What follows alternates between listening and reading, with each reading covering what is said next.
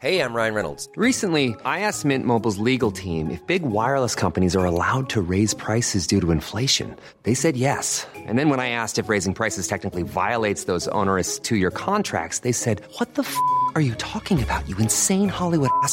So to recap, we're cutting the price of Mint Unlimited from $30 a month to just $15 a month. Give it a try at mintmobile.com slash switch. $45 upfront for three months plus taxes and fees. Promo rate for new customers for limited time. Unlimited more than 40 gigabytes per month. Slows. Full terms at mintmobile.com. Cette émission vous est présentée avec la somptueuse participation de Eddie Spagnolo, Yassart, Nicolas Lemire, Simon Moulière, Clément Chéry, Pascal Simoens, Romain Norberg, Bartek Zebrowski, Zakaria El Khalfaoui et Eric Fonjalas. Bonjour à tous et bienvenue sur le Rendez-vous Tech, l'émission qui explore et qui vous résume de manière compréhensible toute l'actualité tech, internet et gadgets.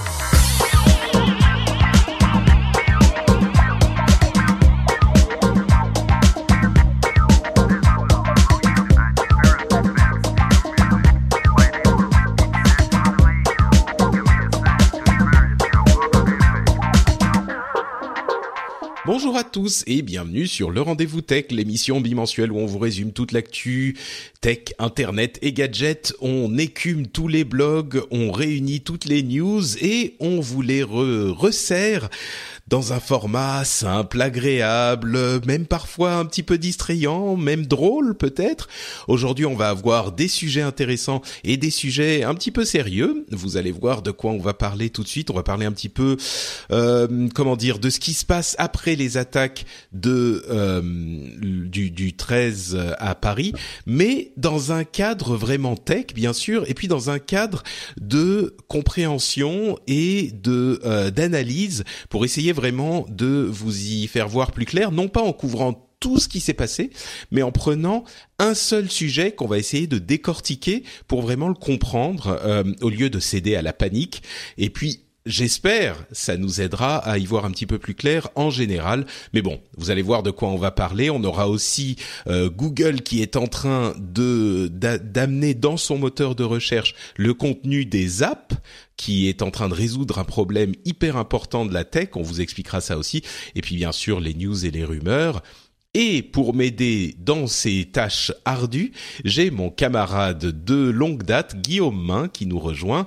Comment tu vas, Guillaume? Salut Patrick, bah ça va très bien. Ouais, en forme Ouais, en forme. comme, un comme un lundi matin. c'est ce qu'on disait avant de commencer l'émission. Euh, le, le, lundi matin, c'est toujours la version un petit peu, un petit peu dure de, des enregistrements. Ouais, ça va aller, ça va aller. Ouais, c'est c'est un bon. En même temps, tu vois, euh, commencer la journée, euh, commencer la semaine en enregistrant un rendez-vous tech, il euh, y a pire. Voilà, c'est de bonne heure et de bonne humeur. Voilà comme. Bon, merci beaucoup d'être avec nous, Guillaume. Et on va commencer, comme je le disais, avec un sujet grave, mais que j'espère on va pouvoir traiter correctement et sans euh, excès de comment dire de trop, pas, sans trop de sérieux, juste ce qu'il faut de sérieux. Euh, J'aimerais bien parler pendant quelques minutes de la question du chiffrement spécifiquement et la prendre en exemple de la manière dont, à mon sens, hein, c'est très personnel comme approche, mais à mon sens, il faudrait aborder ces questions de euh, tech en fonction de des problèmes que nous pose la question du terrorisme et d'une manière générale euh, tout ce qu'on essaye de résoudre comme problèmes légaux et comme problèmes de de morale presque euh, quand ça touche à la tech. Parce qu'à mon sens il y a toujours euh, d'autres sujets qui viennent se greffer et une incompréhension qui est souvent euh, assez négative pour une bonne résolution de ces problèmes. Vous le savez, hein, on en parle souvent dans l'émission, mais là, ce que j'aimerais faire en fait, c'est que pour la question des backdoors, euh, on va essayer de poser les questions comme on l'a fait dans une émission que je, une émission anglophone que je fais avec mon ami Tom Merritt qui s'appelle Daily Tech News Show. On a essayé d'étudier la question euh, des accès, vous savez ces fameuses clés dont on parle souvent, hein, des clés universelles pour vos messages chiffrés euh, et, et, poser les, les, bonnes questions et essayer de décomposer le débat pour essayer de vraiment y répondre euh, clairement, parce qu'on a entendu beaucoup de choses à propos du chiffrement suite aux attaques du 13 euh, du 13 novembre. On a entendu énormément de choses et on a entendu des gens qui voulaient renouveler leurs efforts pour essayer d'avoir des backdoors, donc des, des accès privilégiés pour les services de renseignement à tous ces messages chiffrés, qu'il pourrait à loisir les déchiffrer de manière à pouvoir euh, savoir ce que disent les ce, que communiquent les terroristes ou tout simplement les malfaiteurs euh, ce qu'ils se disent pour pouvoir lutter plus efficacement contre ces euh, ces gens-là.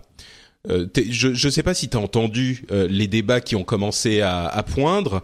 C'était pas hyper non plus présent dans, dans, les, dans toutes les bouches, mais on en a entendu un petit peu et je pense que c'est bien d'en parler maintenant pour prévenir les, les questions compliquées qui vont se poser plus tard. Euh, oui, j'ai surtout entendu des, des, trucs difficilement défendables de la part euh, de nos dirigeants politiques. Euh, moi, c'est ce que j'appelle un peu le, renversement de la responsabilité. C'est-à-dire qu'au lieu de d'avoir euh, tout un discours euh, axé plutôt sur la politique, éventuellement la géopolitique, on se met à montrer, pointer du doigt systématiquement la technologie et la façon dont elle est utilisée, alors que la technologie est un moyen, est un, est un moyen, c'est jamais une fin en soi. Hmm. Et euh, voilà. Donc... Ouais. Non, non, mais t'as as raison. Et, je pense que c'est justement pour cette raison qu'il est important de comprendre certains sujets euh, et, de comprendre ces sujets qui sont un peu nébuleux pour beaucoup de gens, justement, parce que sur en, en surface, euh, une question comme le la question du chiffrement, elle me semble tout à fait cohérente et je pense qu'il y a beaucoup de, de légitimité aux hommes politiques euh, chez les hommes politiques quand ils disent eh bien il y a des euh, malfaiteurs qui utilisent des communications chiffrées on ne peut pas savoir ce qu'ils disent et donc il faudrait qu'on ait accès à ces communications chiffrées. Et de presque par glissement comme il est impossible d'avoir accès à ces communications euh, localement ou enfin ça, ça encore, on va on va en parler, mais euh, comme il est très difficile d'avoir accès à ces communications spécifiquement, eh bien ils se disent, eh ben c'est pas possible que n'importe qui puisse euh, communiquer en secret. Je, je, mets le mon téléphone en silencieux.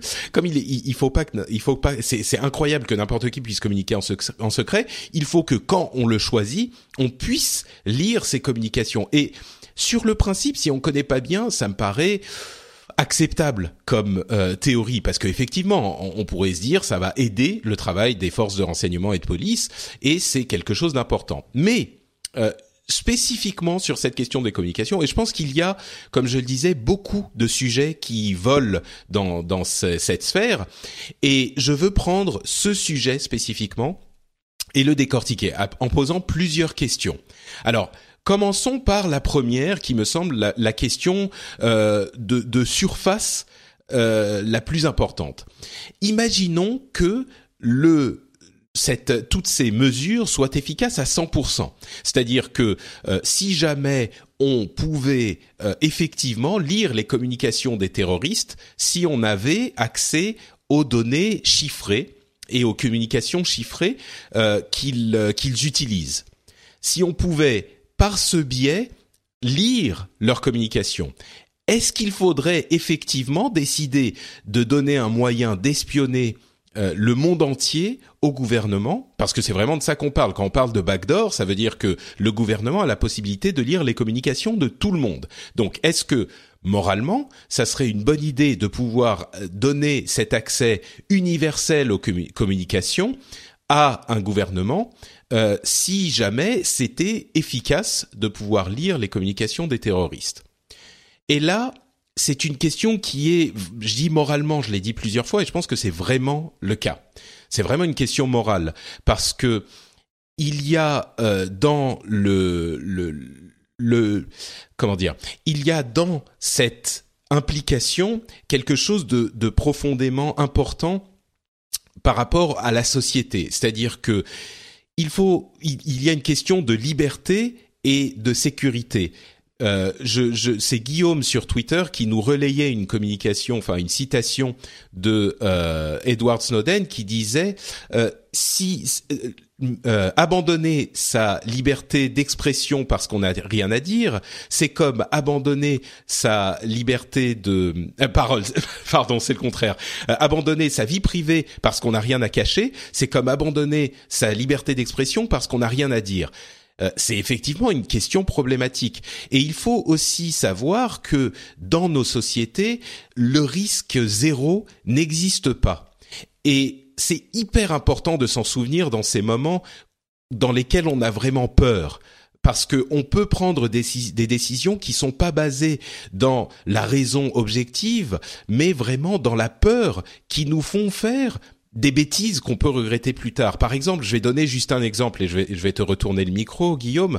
Euh, et, et je veux pas accuser ou condamner qui que ce soit qui dirait ah mais si ça serait une bonne idée et moi je serais prêt à abandonner euh, ma vie privée si jamais euh, ça aidait à lutter contre le terrorisme mais je veux donner un exemple qui pourrait aider les gens à, à comprendre la vraie nature de ces décisions à mon sens c'est la question de la sécurité routière on accepte tout à fait une part de risque dans la sécurité routière parce qu'on sait que le risque zéro n'existe pas, n'est pas possible. Et à chasser le risque zéro, on en vient à se couper de, euh, moyens et de technologies et de d'agréments qui sont non seulement importants pour nous, mais importants pour la société je parlais de la sécurité routière, il est évident et c'est prouvé que réduire la vitesse de circulation dans les villes à 30 km heure réduirait les accidents, euh, les accidents de la route, les accidents graves de la route. J'imagine que si on proposait de réduire la circulation à 30 km heure euh, dans les villes, la France entière se soulèverait ça serait pas, ça serait pas possible. Alors que quand on propose aux gens de pouvoir espionner n'importe quelle communication qu'ils font, là, ça leur pose moins de problèmes. Et en ce sens-là, il est important de se souvenir que c'est un vrai choix moral de société. Est-ce qu'on doit euh, appliquer à l'ensemble de la population ce type de restriction dans les euh, libertés fondamentales pour en en, euh, diminuer les risques Et moi, j'ai pas la réponse. Je sais pas. Si jamais effectivement ça nous permettait de euh, d'arrêter plus de terroristes, moi-même peut-être que je me dirais, bah au moins pendant quelques temps ou je sais pas. J'ai pas la réponse. Mais la question n'est pas simple. C'est ça que je pense. Euh, oui. Alors, en fait D'abord, c'est qu'est-ce qui se cache derrière les mots? Lorsqu'on parle de chiffrement, effectivement, si on le généralise, euh, qu'est-ce que ça représente euh, précisément? Parce qu'aux États-Unis, lorsqu'il a été question euh, des backdoors, il a été également question de ne regarder que les métadonnées des communications. lire uniquement les métadonnées des communications, ça diminue déjà en, soi les, ce qui est fondamentalement écouté. Euh, donc tout dépend de ce qu'on de ce qu'on de ce qu'on regarde. C'est évident que si on fait si on se met à vouloir si on veut avoir la possibilité d'écouter ou de ou de pouvoir lire absolument la totalité de ce qui se fait, ça engendre énormément de de problèmes collatéraux jusque, enfin, même dans le milieu, enfin, surtout dans le milieu du, journalisme, où on ne va plus être capable de maintenir la, euh, la sécurité, par exemple, des sources. Mais c'est c'est un petit enfin c'est presque un petit problème par rapport à tous les autres qui peuvent euh, qui peuvent intervenir euh, qui peuvent intervenir sur parmi tous les problèmes collatéraux qui peuvent qui peuvent exister par rapport à la façon dont les gens ont réagi parce que tu parlais de la de la réaction qui peut être dans un premier temps sous le coup de l'émotion et enfin c'est rarement des réactions rationnelles dans un premier temps. Euh, moi j'en ai j'en ai vu essentiellement trois qui m'ont fait sauter au plafond. Euh, il y avait par rapport à l'utilisation du chiffrement, c'était l'ancien chef de la CIA qui a dit sur CNN que Edward Snowden avait le sang des Français sur, les mains.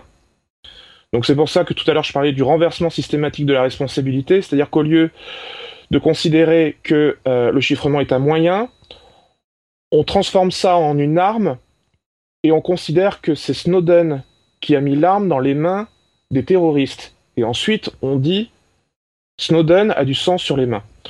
Voilà, donc ça c'est assez problématique également. J'avais vu par rapport à ce qui touche au, réseau de la PlayStation 4, là c'était le, le ministre de l'Intérieur belge qui disait que les touristes pouvaient utiliser de plus en plus la PlayStation 4 pour communiquer entre eux. Alors ça c'est factuel, c'est vrai, mais qu'est-ce qu'on en fait de cette information-là? Ils peuvent également utiliser des d'autres enfin ils peuvent utiliser d'autres réseaux qu'on ne soupçonne peut-être même pas. Euh, j'avais encore lu quelque chose à propos du Bitcoin. Encore là, un, reversement, un renversement de la responsabilité. On considère que le Bitcoin est,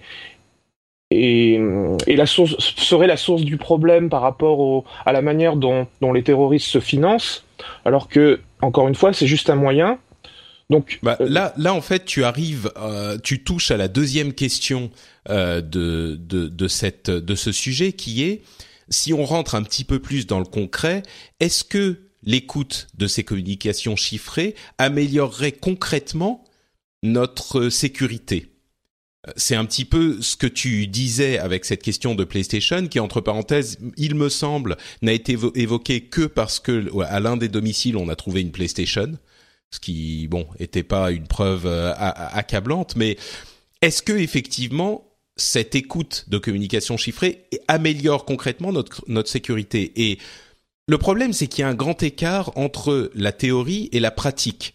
Est-ce que les communications chiffrées sont effectivement un problème dans la, euh, la, comment dire la préparation d'actes terroristes aujourd'hui Alors effectivement, c'est un petit peu compliqué à euh, à démêlés, mais il semblerait que, d'après les premiers éléments de l'enquête, ce qu'ils ont utilisé, euh, ce qu'on a vu plus qu'autre chose, c'était surtout des SMS.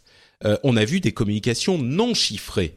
Donc, on pointe du doigt aujourd'hui le, les communications chiffrées.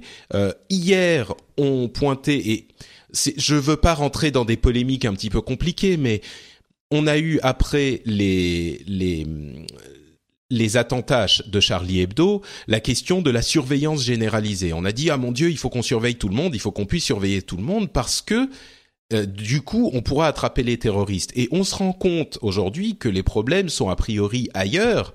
Euh, on a la plupart euh, des, terroristes qui ont attaqué ces cibles le 13 novembre, il semble, étaient connus déjà des services de police. Comme on disait après les problèmes de Charlie Hebdo, ce qui nous préoccupait, nous, défenseurs de la vie privée, c'était que ce dont on avait besoin, c'était une surveillance plus efficace des gens qu'on connaissait déjà, et pas une surveillance accrue du monde entier qui nous noierait sous une quantité d'informations qui serait difficile à gérer. Et il semble vraiment qu'aujourd'hui, ce qui manque, c'est suffisamment de personnel. On a vu euh, ben, Monsieur Molins, euh, qui, qui a été partout dans les médias, qui disait par exemple, on a 10 000 personnes pour surveiller 10 000 personnes.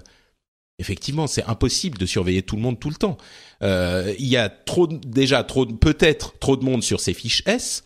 Euh, et puis il n'y a pas assez de gens pour les surveiller. Ça, c'est la question de la surveillance. Du coup, on a aujourd'hui un arsenal euh, juridique en France qui nous permet de surveiller bah, la France entière, parce que ces lois sont passées, comme on le sait. Donc, on peut surveiller la France entière. Euh, super. Ça nous sert a priori pas tellement à mieux surveiller les gens dont on sait déjà qu'il faut les surveiller. Et, et, là, c'est un petit peu la même chose avec le chiffrement. Euh, est-ce que on n'est pas en train de dire, bah, comme tu le disais Guillaume, il faut trouver une responsabilité et eh ben là, on va dire oui, bon, on avait la surveillance pour tout le monde. Ok, ça faisait pas longtemps, donc c'est peut-être peut-être pas complètement en place, mais déjà, on commence à pointer du doigt autre chose. On commence à pointer du doigt le chiffrement parce qu'on se dit c'est c'est de la faute du chiffrement si on n'a pas réussi à les arrêter. Mais on n'a aucune aucun élément euh, qui semble euh, pointer du doigt, tangible, oui, le fait qu'ils ont que, que le, le, chiffrement a été un outil clé dans la, la, préparation de ces de ces attaques. Donc c'est une réaction qui, qui me semble euh, exagérée, quoi, au minimum. Pour, pour faire une analogie, c'est un peu comme si on avait dû euh, interdire le papier ou les ondes radio, parce que durant la Seconde Guerre mondiale, cela permettait aux, aux, aux opposants de, de, de s'organiser et de communiquer. Ouais. Euh, c'est la même chose, et il faudrait... Enfin, c'est absurde. Je, Mais tu sais, ce qui est... je ce qui rejette pas en bloc, Vas-y, cela dit, parce qu'effectivement, euh, au départ, ça m'a, ça m'a rassuré. Enfin, euh, je vais peut-être passer du coq, du, du, passer d'un truc à l'autre, mais euh, au départ, ça m'a rassuré lorsqu'ils ont annoncé qu'ils allaient faire des perquisitions, qu'ils allaient en faire euh, en masse, qu'ils allaient, euh, voilà, tu vois, c'est, euh, ah, mais moi aussi, hein, j'avoue. c'est la première réaction, c'est euh, vraiment. Ça m'a ça m'a vraiment rassuré. Euh, et puis euh, parce qu'en fait j'étais euh, j'étais dans un premier temps euh, informé que par des médias télévisés. Je veux pas faire non plus de de, de polémique par rapport à ça, mais j'ai été euh, voilà j'ai écouté les, les chaînes euh, en, en boucle là, les chaînes d'information euh, continue. Et c'est vrai qu'à force, il y a une espèce de matraquage qui fait qu'au bout d'un moment, tu finis par tout prendre pour argent comptant. Et puis en fait, à un moment donné, tu éteins la télé, puis tu te mets à regarder ce qui se passe euh, sur Internet, et là, immédiatement, tu as un autre point de vue. Et tu te rends compte que ce qu'on... Dans une situation aussi gravissime que celle-là, je me disais, l'État français va être irréprochable. Je me le suis dit sincèrement. Et en fait, il suffit de creuser, mais ne serait-ce que 10 minutes pour se rendre compte qu'au bout du compte, les effets collatéraux dont je parlais tout à l'heure, bah, ils sont intervenus quasiment immédiatement. C'est un petit peu ce que, euh, par exemple, ce qu'a fait, euh, euh, Corben en, écrivant certains articles et en relayant aussi la liste des, perquisitions qui ont, la liste de, la quadrature du net qui faisait l'inventaire de toutes les perquisitions qui, qui semblaient être plutôt opportunistes. Donc là, je suis un petit peu sorti du sujet, mais c'est pour dire que, en toutes circonstances, lorsqu'on prend une décision et qu'on laisse cette décision dans les mains d'un gouvernement, soit on lui fait entièrement confiance et on, on regarde le résultat, ou d'ailleurs même on ne regarde pas le résultat parce que la plupart des gens font confiance aveuglément. Soit on regarde le résultat et là on commence à se dire Mais tu sais, y a un problème. Enfin, Tu, tu sais, ce qui est assez incroyable, c'est qu'on a très vite, au bout d'une semaine, on a eu des organes de presse qui se sont intéressés justement à ces surveillances et à, à- pardon à ces perquisitions. Et on a eu, euh, je crois que c'est Le Monde, euh, je sais plus si c'est Le Monde ou Le Figaro, mais qui a établi un observatoire de l'état d'urgence, ce qui est hyper positif. Euh, à mon sens, il est essentiel qu'on ait un équilibre dans ces, ces forces. Euh, l'état d'urgence étendu pour trois mois Bon, pourquoi pas? Je pense que moi, je suis pas fondamentalement contre, mais par contre, il est essentiel qu'on ait des gens qui regardent, qui surveillent et qui pointent du doigt quand il y a des abus. Et on le fait dans le cadre des euh, du monde physique, je dirais. Et dès qu'il s'agit du monde numérique, tout à coup, il n'y a plus personne. Et je comprends pas pourquoi on est capable de de comprendre le fait que dans le cas des perquisitions on peut avoir des abus et on les pointe du doigt et on les répertorie. Et dans le cadre de la surveillance, par exemple, des communications privées, tout à coup, il n'y a plus personne. Et ça, je, Je- comprends pas du tout, quoi. je, je, je pense qu'il y a vraiment un rabâchage euh, systématique et quotidien qui se font sur euh, sur les masses médias, hein, tout ce qui est radio et télévision. Je pense qu'il y a un rabâchage qui se fait et au cours duquel on, on insiste et on répète à longueur de journée que ce qui se passe sur Internet est dangereux. Et à force de répéter ça, on finit par, pour euh, le grand public, on finit par euh, créer une sorte de, de, de correspondance entre les dangers du terrorisme et Internet. Et je dis vraiment juste Ouais. Internet. Je dis pas le chiffrement, je dis pas euh, l'utilisation de certains sites, je dis pas voilà. Non, c'est Internet dans sa globalité. Et j'ai vraiment cette sensation que c'est culturel. Je n'observe, Bah, je, pense euh, ne, ne pas observer ça à l'étranger. Enfin, pas partout. ouais, je crois enfin, qu'aux États-Unis, ils sont un petit Ouais, peu. oui. euh, ah, aux États-Unis, non mais ouais non. alors, encore une fois, je pensais aux pays scandinaves, mais Ah oui. euh, Non, mais c'est, tu sais, c'est, c'est, il y a un manque de connaissances, c'est certain, et on revient à cette question de la peur et de la du raisonnement par la peur plutôt que du raisonnement par la raison. Et, ça, à mon sens, c'est quelque chose de d'essentiel. Euh, continuons à avancer. J'ai encore une question, j'en ai quelques-unes. Euh, qui est essentielle, à vrai dire, pour tout ce débat sur le chiffrement spécifiquement, puisque c'est de ça qu'on parle. Est-il possible de priver les malfaiteurs de communication chiffrée? Et là, je pense que c'est la clé de, de, toutes ces, de tous ces débats. La, réponse est non. Imaginons qu'on mette des, des backdoors dans Skype, dans euh, iMessage, dans euh, Google Hangouts, dans toutes ces moyens, tous ces moyens de communication classiques. Eh bien, il restera quand même des trucs comme Telegram ou euh, Signal ou d'autres apps qui sont très facilement accessibles comme ça imaginons qu'on mette également des backdoors dans ces messageries qui soient spécifiquement conçues pour la vie privée, hein, dont je parlais, de Telegram, euh, Signal, etc. Imaginons qu'on réussisse même à mettre des backdoors là-dedans. Eh bien, les euh, malfaiteurs ou les gens qui savent, euh, parce qu'on ne parle pas uniquement de malfaiteurs qui veulent utiliser des communications chiffrées, c'est juste des gens qui veulent pas que leur communication soit des cartes postales sur lesquels tout le monde peut tout voir, mais qui veulent simplement mettre leur communication dans des enveloppes de manière à ce que ça soit un tout petit peu privé. Hein. On parle pas que des terroristes, mais n'importe qui pourra toujours trouver une application sur un téléphone mobile ou ailleurs qu'il pourra utiliser sur son téléphone Android euh, en faisant ce qu'on appelle du side loading, même s'il n'y a aucune application dans un App Store il est très simple d'avoir une application par ailleurs et ça sera tout à fait possible toujours pour les malfaiteurs d'utiliser des communications chiffrées. Euh, je prends en exemple le piratage. On a mis des milliards et des outils administratifs et légaux euh, comme jamais derrière le, la lutte contre le piratage. Et encore aujourd'hui, après 15 ans ou 20 ans de lutte, il n'y a rien de plus facile euh, que d'aller trouver un film ou une série illégalement sur Internet. Ça se fait en deux minutes.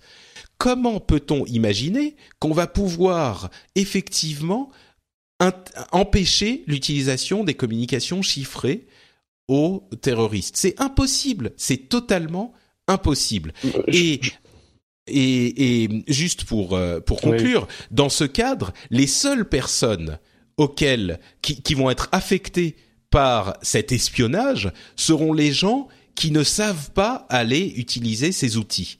Donc, le grand public. Ce sont les seules personnes qui seront affectées par ça. Pas du tout les gens qui sont euh, qui ont des intentions euh, de, de, enfin qui sont des malfaiteurs. Donc euh, c'est important à savoir ça. Euh, je suis d'accord complètement avec ça. C'était là où je voulais en venir. Oui, c'était que c'était le grand public qui allait être euh, essentiellement euh, touché par ce genre de par mesures. je pense à la base que de toute façon, l'objectif n'est pas de résoudre le problème. moi, je leur prête énormément de cynisme aux dirigeants politiques. Donc peut-être que je leur en prête un peu trop et puis que je fais des procès d'intention. C'est tout à fait possible. Néanmoins, de tout ce que je lis j'observe une espèce de convergence d'idées où on, veut quand même, sous le prétexte du terrorisme, on veut quand même euh, diminuer les, les libertés, euh, alors j'allais dire fondamentales, mais justement, euh, ce sont des libertés qui ne vont pas choquer le grand public. C'est-à-dire que tout ce qui va toucher à Internet, le chiffrement, etc., pour le grand public, c'est pas grave le, grand public, dans sa très grande majorité, dans sa très grande, euh, enfin voilà, vasteté, il, va dire qu'il n'a rien à cacher. C'est malheureusement complètement faux.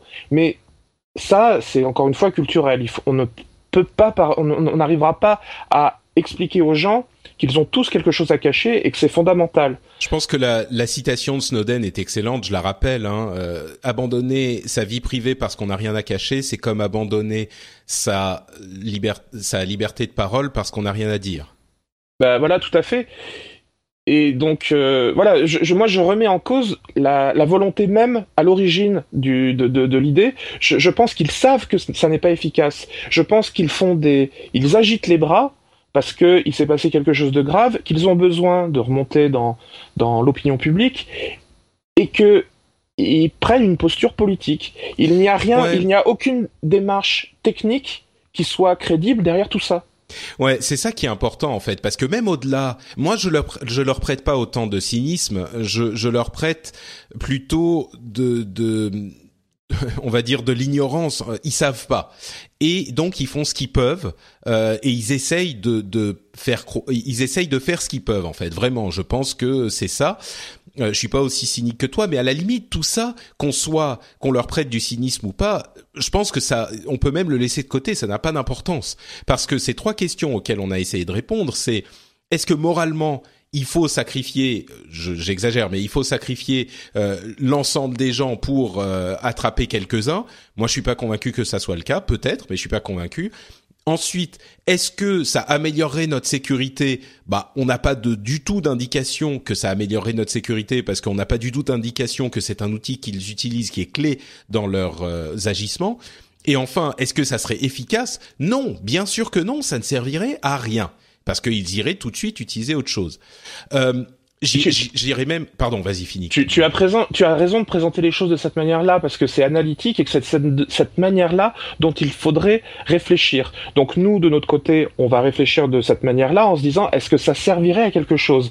Mais ce que je veux dire, c'est que eux qui peuvent mettre en place ce genre de ce genre de choses ne tiennent pas compte de la logique, ne tiennent pas compte des, des, des conséquences techniques. Donc, je Mais suis d'accord avec toi qu'on devrait mettre ça de côté, mais de toute façon, de toute façon, ils ne réfléchiront pas de cette manière-là. Et quand tu dis, quand tu mets ça sur le sur le compte de l'ignorance, je suis d'accord. Mais ils sont entourés de gens euh, compétents par ailleurs, à la DG DGSE et tous les services euh, euh, de, de renseignement. renseignement, j'ai- oui. Voilà, ils, ils- ils sont au point sur toutes ces choses-là. C'est simplement que il y a quand même un, un fossé entre les décisions qui peuvent être prises à des fins de communication politique et les décisions qui- techniques qui peuvent être prises pour que les services de renseignement puissent faire les choses de manière euh, crédible et efficace. Euh, voilà, et puis Ouais, mais Enfin. moi je crois que je crois que le truc qu'on peut faire nous, c'est essayer de, euh, de de faire comprendre au plus de gens possible ces points importants. Euh, je pense que on va, on- nous, on peut pas directement influencer les hommes politiques. On peut informer les gens pour que eux ensuite ils soient plus exigeants. Et c'est c'est ce qu'on essaye de faire ici. Euh, et j'irai même j'irai même plus loin. Je crois que là on quitte un tout petit peu la sphère euh, la sphère technologique, mais mais on va y revenir. Je pense que le but des terroristes, en fait, ce qu'il est important de rappeler, tu le disais, euh, Guillaume, ils, ils réfléchissent, ils ne réfléchissent pas, ils sont pas raisonnés. Au- Aujourd'hui, les hommes politiques, ils réagissent émotionnellement avec peur. Et le but des terroristes, c'est exactement ça. C'est dans le nom, hein, c'est la terreur, parce que on, on l'avait évoqué au moment des, des attaques de Charlie Hebdo. Ils peuvent pas faire de victoire militaire. C'est impossible. Qu'est-ce qu'ils vont faire? Ils vont venir envahir la France, euh, tous nous, nous tuer? Non, ils peuvent pas. Il y a effectivement quelques centaines, imaginons même quelques milliers de morts, comme euh, l'ont eu l'ont provoqué les les attaques tragiques du 11 septembre aux États-Unis. Mais sur l'ensemble, si on regarde froidement les chiffres, je suis désolé de faire ça comme ça, mais si on regarde froidement les chiffres, encore une fois, c'est moins que de morts sur la route. Euh, c'est, c'est, ils vont pas gagner militairement. Euh, qu'est-ce qu'ils veulent faire? C'est nous inciter à avoir peur pour qu'on prenne des mauvaises décisions et pour qu'on euh, sape nous-mêmes ce qui fait notre culture et notre identité, parce qu'ils peuvent pas détruire eux notre culture. Ce qu'ils peuvent faire, c'est qu'on attaque les fondements de notre culture nous-mêmes parce qu'on a peur et qu'on motive nos décisions par la peur et pas par la raison. Et quand on dit euh, au-delà des hommes politiques, quand nous-mêmes ad- euh, citoyens français regardons la question du chiffrement, regardons la question de la vie privée, qui est l'un- l'une de nos libertés fondamentales, l'un des fondements de notre société, de notre culture justement. Quand on regarde ça et qu'on se dit ah bah je suis prêt à reculer pour euh, peut-être, euh, je sais pas trop, mais bon peut-être que ça va aider, c'est leur donner raison. Et là, moi, je deviens hyper sévère, euh, co- comme comme toi tu l'es, Guillaume, avec les terroristes. Là, je deviens moi très sévère avec nous tous. Quand on fait un pas en arrière de cette manière, sans pas parce qu'on a réfléchi aux causes et aux conséquences, comme on vient de le faire avec ces trois questions qu'on a posées, mais simplement parce qu'on se dit Oh, j'ai peur et donc peut-être que ça aidera donc je m'en fous allons-y euh, on s'en fout des conséquences. Là c'est c'est c'est nous qui donnons la victoire aux terroristes. Et, j'en viens à, à, une autre question on a beaucoup discuté de ça sur euh, Twitter et il y a des gens qui me disaient euh, quand j'essayais d'expliquer tout ça, le fait que ça n'est pas efficace, et en donnant l'exemple du piratage, qui est beaucoup plus facile à comprendre pour les gens parce qu'ils l'ont expérimenté tous les jours, il y a des gens qui m'ont dit ah oui peut-être euh, je sais pas euh, bon faudrait avoir l'avis des experts. Et c'est ça qui est terrible. Les experts sont unanimes. Les experts ils ont déjà donné leur avis. Ils ont ils sont complètement enfin ils vous disent ce qu'on est en train de dire depuis euh, depuis quelques dizaines de minutes là. Les experts sont unanimes. Il, il est parfaitement clair que les backdoors sont dangereuses et inefficaces. Donc c'est quand on nous dit ah oui il faudrait avoir l'avis des experts, non on n'a pas envie d'avoir l'avis des experts. Ce, ce dont on a envie, c'est d'être rassuré. Et c'est ça qui est dangereux. Prendre des décisions hâtives parce qu'on a peur, qu'on veut être rassuré et euh, pas en écoutant l'avis des experts. Donc sur la question des, des backdoors, je pense qu'il faut écouter l'avis des experts. Et la question des backdoors est une question je dirais presque relativement facile dans tout ce méli-mélo parce que elle est facile à trancher si on écoute les experts. Mais bon, pour réélargir le débat un tout petit peu, je dirais qu'il faut faire des choses, qu'il faut être euh, raisonnable et qu'il y a des choses importantes à faire. La liste des passagers, la PNR peut-être, euh, le la, la, coordination entre les renseignements européens, peut-être une augmentation des moyens pour la surveillance de ces fameuses fameuses euh, fiches S, etc. Je sais pas exactement, mais je suis pas en train de dire qu'il faut rien faire je suis sûr qu'il y a plein de choses hyper drastiques à faire. Par contre, il faut pas faire n'importe quoi. Il faut pas motiver ses décisions parce qu'on a peur, parce qu'on veut se sentir rassuré. Il faut motiver ses décisions par ce qui euh, est important à faire, parce que ce qui marche et ce que nous disent les experts, pas par ce qui nous donne l'impression qu'on va se sentir mieux. Euh, oui, je suis, je suis entièrement d'accord. Euh, par rapport au fait que tu, parlais des experts, ce qui est intéressant également, moi j'ai regardé ça d'un œil qui n'était pas forcément un œil euh, technologique. Euh, en fait, ce que j'ai observé, c'était que les experts qui intervenaient n'étaient absolument pas forcément des spécialistes en technologie. J'ai retenu deux personnes. J'ai retenu Marc Trevedic qui est passé sur sur plutôt à la télévision, qui lui est un est un magistrat euh, spécialiste du pôle antiterrorisme euh, qui, qui, lui euh, disait les choses avec froideur. Enfin, il disait les choses froidement, mais il, y il allait droit au but. Alors là, son but était vraiment de, effectivement, de, de, de rassurer, mais en même temps, Enfin, c'est ambigu cette histoire de rassurer, parce que moi j'ai entendu, alors je vais juste faire un tout petit peu de, politique, j'ai juste entendu les jours qu'on suivi, un Manuel Valls qui disait qu'au contraire, il fallait être extrêmement prudent et que ça allait continuer et que ça allait être, ça allait se rapprocher et que de plus en plus souvent ça allait arriver et que les attentats, les nouveaux attentats étaient imminents, etc. Et à côté de ça, on avait donc un, un expert comme euh, ce Marc Trévidic qui lui disait exactement l'inverse. Il disait la, probabilité qu'un attentat survienne est à son maximum la veille de l'attentat. Ça, c'est une tautologie, c'est logique elle est au maximum la veille de l'attentat, elle est, elle est à 100% le jour de l'attentat, et le lendemain de l'attentat, la probabilité qu'un attentat ait lieu est extrêmement faible. C'est-à-dire que c'est le lendemain d'un attentat qu'il y a le moins de, de, de, de crainte à avoir. Donc c'est bien de répéter ça au grand public, c'est bien de, le rassurer de cette manière-là. On avait d'un côté un politique qui faisait sa communication plutôt par la peur, et de l'autre un magistrat qui lui avait une vision d'ensemble et disait sur, le plan de la probabilité de la statistique, c'est très peu probable qu'il se repasse quelque chose de manière rapprochée le lendemain ou la semaine d'après ou, ou, même les trois mois qui suivent. S'il faut à nouveau euh, s'inquiéter, c'est dans six mois ou un an. Et, à côté de ça, l'autre expert qui lui non plus euh, n'est pas technique à proprement parler. C'est un ancien euh, haut fonctionnaire du ministère euh, de la Défense qui s'appelle Pierre Conessa, qui lui a une vision géopolitique extrêmement précise, qui est capable d'expliquer, enfin, que je trouve extrêmement crédible.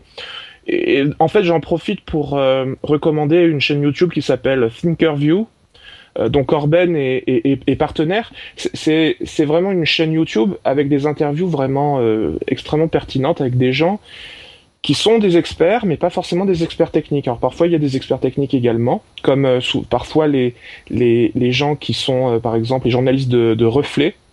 Euh, Ouais, Mais- on, on se- on se perd un peu, Guillaume. Est-ce que tu non, là où, là où je voulais en revenir, parce que c'était quand même dans ton dans ton dans dans dans, dans, ton, Ouais. dans, dans ta liste de, de choses à, à voir, c'était également le problème euh, du deep du, du- des DPI, du Deep Packet Inspection, qui faisait partie des euh, des choses que l'État français risquait de, de vouloir euh, mettre euh, la main dessus, et que c'est la ligne où tu expliques que euh, on a déjà vendu, on est leader sur ce sur, sur- sur sur ces technologies, ouais, le, le Deep Packet Inspection, effectivement, c'est pour pour voir euh, dans les communications qui passent par les tuyaux des fournisseurs d'accès euh, ceux qui passent exactement, et on vend ces technologies à des régimes répressifs.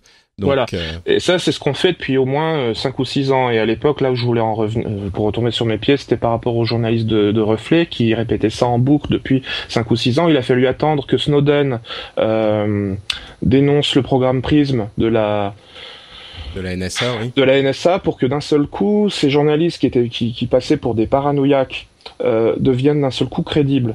Donc, c'est pour dire que on n'a jamais une vue d'ensemble et qu'on a toujours tendance à regarder les choses du petit bout de. Par le petit bout de la lorgnette, mais Voilà. ce, que, ce, ce que tu parles dans le Deep Packet Inspection se revient à la question de, du, des backdoors parce que il faut aussi savoir que ce qu'on protège avec le chiffrement, c'est pas que les communications et les images salaces qu'on va envoyer à nos euh, compagnons et compagnes euh, respectives, euh, si certains d'entre vous font ça. C'est pas que ça, c'est aussi les communications de personnes qui sont dans des régimes répressifs, qui, qui sont sous des régimes répressifs. Enfin, même moi, je vais pas dire quoi, comment, mais j'utilise des communications chiffrées pour communiquer avec des gens dont, pour lesquels j'aurais peur si ils communiquaient pas avec ces communications chiffrées. Il faut bien comprendre toutes les conséquences. Et moi, ce qui me, et je vais conclure là-dessus. Ce qui m'a absolument fait sauter de ma chaise, c'est quand j'ai entendu que Manuel Valls, euh, encore lui, avait émis un avis euh, dubitatif, enfin, des, des, des, une question, il était pas certain qu'il soit judicieux de demander euh, l'avis du Conseil constitutionnel sur les dispositifs qui sont mis en place. Pourquoi il dit que le Conseil constitutionnel euh, euh, Qu'est-ce qu'il disait exactement Tac, tac, tac. Il, il souhaite aller vivre dans la, dans la vite dans la mise en œuvre des dispositifs, mais il y a toujours un risque à saisir le Conseil constitutionnel. Mais ça me, ça me, ça m'affole complètement à un point que vous n'imaginez pas. Le rôle du Conseil, du Conseil constitutionnel, c'est justement de nous dire quand on est en train de faire une connerie par rapport à nos valeurs fondamentales. C'est exactement le rôle du Conseil constitutionnel. C'est- de nous dire, oula, attendez une seconde, on a quand même une série de règles qui qu'on devrait pas euh, briser. Et là, il nous semble que cette loi ou que ces activités vont à l'encontre. Donc, revoyez votre copie, s'il vous plaît. Là, euh, c'est et c'est un, un système de de- de- d'équilibre qui est hyper important dans tous les pouvoirs. Pourquoi est-ce qu'on a plusieurs pouvoirs qui s'équilibrent? Pour éviter de faire des conneries quand on a peur ou quand on est trop ambitieux ou quand c'est exactement ça qui est important. Et cette saillie de Manuel Valls est symptomatique, exactement symptomatique de ce problème de raisonner par la peur et pas par la raison. Quand je vous disais les, terroristes veulent que nous attaquions nous-mêmes les fondements de notre euh, culture, les bases de notre société, les piliers de ce que nous sommes, c'est ça. C'est le fait de se dire à un moment, ouais bon, le Conseil constitutionnel, ça va deux secondes, mais on a des trucs urgents à faire. Non, c'est justement quand on a des trucs urgents à faire qu'il faut s'arrêter pour demander au Conseil constitutionnel si on peut ou pas. Parce que évidemment, quand tout va bien, bah oui, quand on n'a pas de problème, quand tout le monde euh, est content, quand tout le monde est d'accord, on n'a pas besoin de demander au Conseil constitutionnel. Il y a, a pas de problème. C'est justement quand ça va plus qu'il faut s'assurer qu'on applique ces balanciers et ces équilibres et ces contre-pouvoirs. Mais l'état d'urgence était déjà en soi euh, euh, c'était déjà en soi le, fait de pouvoir euh, faire ce qu'il voulait sans, enfin de pouvoir par exemple réaliser des perquisitions sans derrière euh, promettre un, jugement équitable avec un avec un tribunal ou à toutes les personnes qu'ils allaient perquisitionner. Justement, Manuel Valls, lorsque on lui a dit bah, que certains députés voulaient saisir le Conseil constitutionnel, il a dit qu'ils étaient un petit peu légers sur la légitimité des perquisitions qu'ils avaient fait pour euh, une certaine frange d'entre elles, donc une frange pas, pas, pas négligeable, hein, c'était je crois entre 10 et 20% des, des, perquisitions, et que du coup si on, euh, on saisissait le, le, Conseil constitutionnel, ils allaient certainement euh, considérer qu'il y avait une partie des perquisitions euh, qui n'était pas légitime, et il avait peur de ça. Et effectivement, bah, c'est ouais. extrêmement, c'est, enfin, moi je dirais que c'est scandaleux, moi ça m'horrifie aussi, mais bah, c'est un peu, c'est un peu ce qu'il faut se rappeler, c'est que les avocats qui font la défense des gens coupables défendent les gens coupables pour s'assurer que les innocents soient bien défendus aussi. Évidemment, quand tu pointes du doigt un type horrible qui est 100% euh, coupable, dont on le sait, qui est défendu par un, avocat dont on va dire ah comment tu peux faire ça, mais évidemment quand c'est c'est à ce moment qu'il est important de défendre le coupable, parce que là on sait, mais si on défend même les coupables, on peut être sûr que les innocents seront défendus aussi, parce que c'est pas à, à première vue qu'on va savoir si un tel est coupable ou innocent. C'est justement après la, la, un procès qui va avoir lieu, et c'est pour ça qu'il est important que ce procès soit équitable et que l'accusé soit bien défendu. Et c'est pour ça aussi que dans le cadre des perquisitions, bon là c'est l'état d'urgence. Je pense que évidemment il est important. Là l'état d'urgence 12 jours pas de problème, 3 mois ok. Je pense qu'on était tous d'accord pour l'étendre regardons, surveillons, et surtout, une fois que les esprits se seront calmés, je pense que maintenant on est déjà en train d'y arriver, regardons la question du chiffrement, regardons la question de la surveillance, regardons les, autres questions de ce qui se passe sur Internet, avec un petit peu de euh, raison, d'objectivité, de froideur, euh, et pas avec l'échauffement de la peur. Euh, il y avait un, un, autre truc que je voulais dire, c'est que la quadrature du net, encore une fois, si vous savez pas, comment vous défendre. Allez soutenir la quadrature du net. Je suis pas super fan, franchement, de la quadrature du net. Mes vues ne s'alignent pas complètement avec les leurs. Mais je les défendrai toujours parce que ce sont les seuls, c'est la seule organisation en France à défendre une voie contraire, à avoir un équilibre, à proposer un équilibre avec des gens qui ne comprennent pas ce qu'est Internet. Euh, il y a L'année dernière, au moment où toute la France a, relayé la campagne de financement de la Quadrature du Net, ils n'ont eu que 6000 soutiens. Aujourd'hui, ils en sont à 3000 et ils n'ont pas réussi à boucler leur budget pour euh, l'année prochaine. 3000 soutiens seulement. 3000 personnes en France ont estimé qu'il était important d'avoir une voix pour défendre leur liberté sur Internet, de, de défendre le point de vue des gens qui s'y connaissent sur Internet. Moi, je comprends pas. Je suis un petit peu dépité. Et ce que je veux vous dire à tous, vous êtes plusieurs dizaines de milliers à suivre le rendez-vous tech. J'aimerais vous dire, en dehors de ce que vous vous donnez au rendez-vous tech lui-même, si vous n'avez jamais rien donné au rendez-vous tech, eh ben dites-vous peut-être, ok, le rendez-vous tech c'est une émission, on s'en fout, voilà, machin. Allez considérer, enfin considérez au moins l'idée de soutenir la quadrature du net parce que toutes ces questions, eux, ils en font quelque chose dans la vie politique réelle. On parlait avec Guillaume du comment euh, faire entendre raison aux hommes politiques. Eh ben c'est des gens comme les gens de la quadrature du net qui le font et qui le font pour nous, pour nous défendre. Donc seulement 3000 dons à la quadrature du net, je, je ça me j'ai fait mon don hier soir justement en voyant ouais. le en, en, voyant que tu parlais de ça. Euh, juste ce que je voulais dire, c'est par rapport à la quadrature du net. Si les gens veulent se rendre compte de ce que fait la quadrature du net, il faut. Euh, je propose une recherche qui s'appelle. Enfin, c'est l'ancien porte-parole qui est Jérémy Zimmerman. Les gens le tapent euh, tapent ça dans, dans, dans YouTube et regardent toutes les conférences et tous les endroits où il explique la, la, la démarche et toute la philosophie et on finit par avoir une vue d'ensemble qui qui moi qui me plaît énormément. Euh, il y a eu énormément, il y a eu quelques victoires de la quadrature du net sur le plan politique, notamment par rapport à tout ce qui est ACTA. Euh, euh, par rapport au, Parlement européen, ils sont arrivés à faire du lobbying, ils sont arrivés à, pousser les députés à voter autrement que ce que, la tendance qui était la tendance initiale. Donc je pense que par rapport au terrorisme, ils vont avoir du mal, mais c'est vraiment une, sorte de, c'est littéralement un contre-pouvoir euh, associatif euh, qui s'exerce de manière vraiment euh, efficace. Euh, il faut leur donner un petit peu plus de pouvoir et ça passe également par par les dons qu'on va leur faire.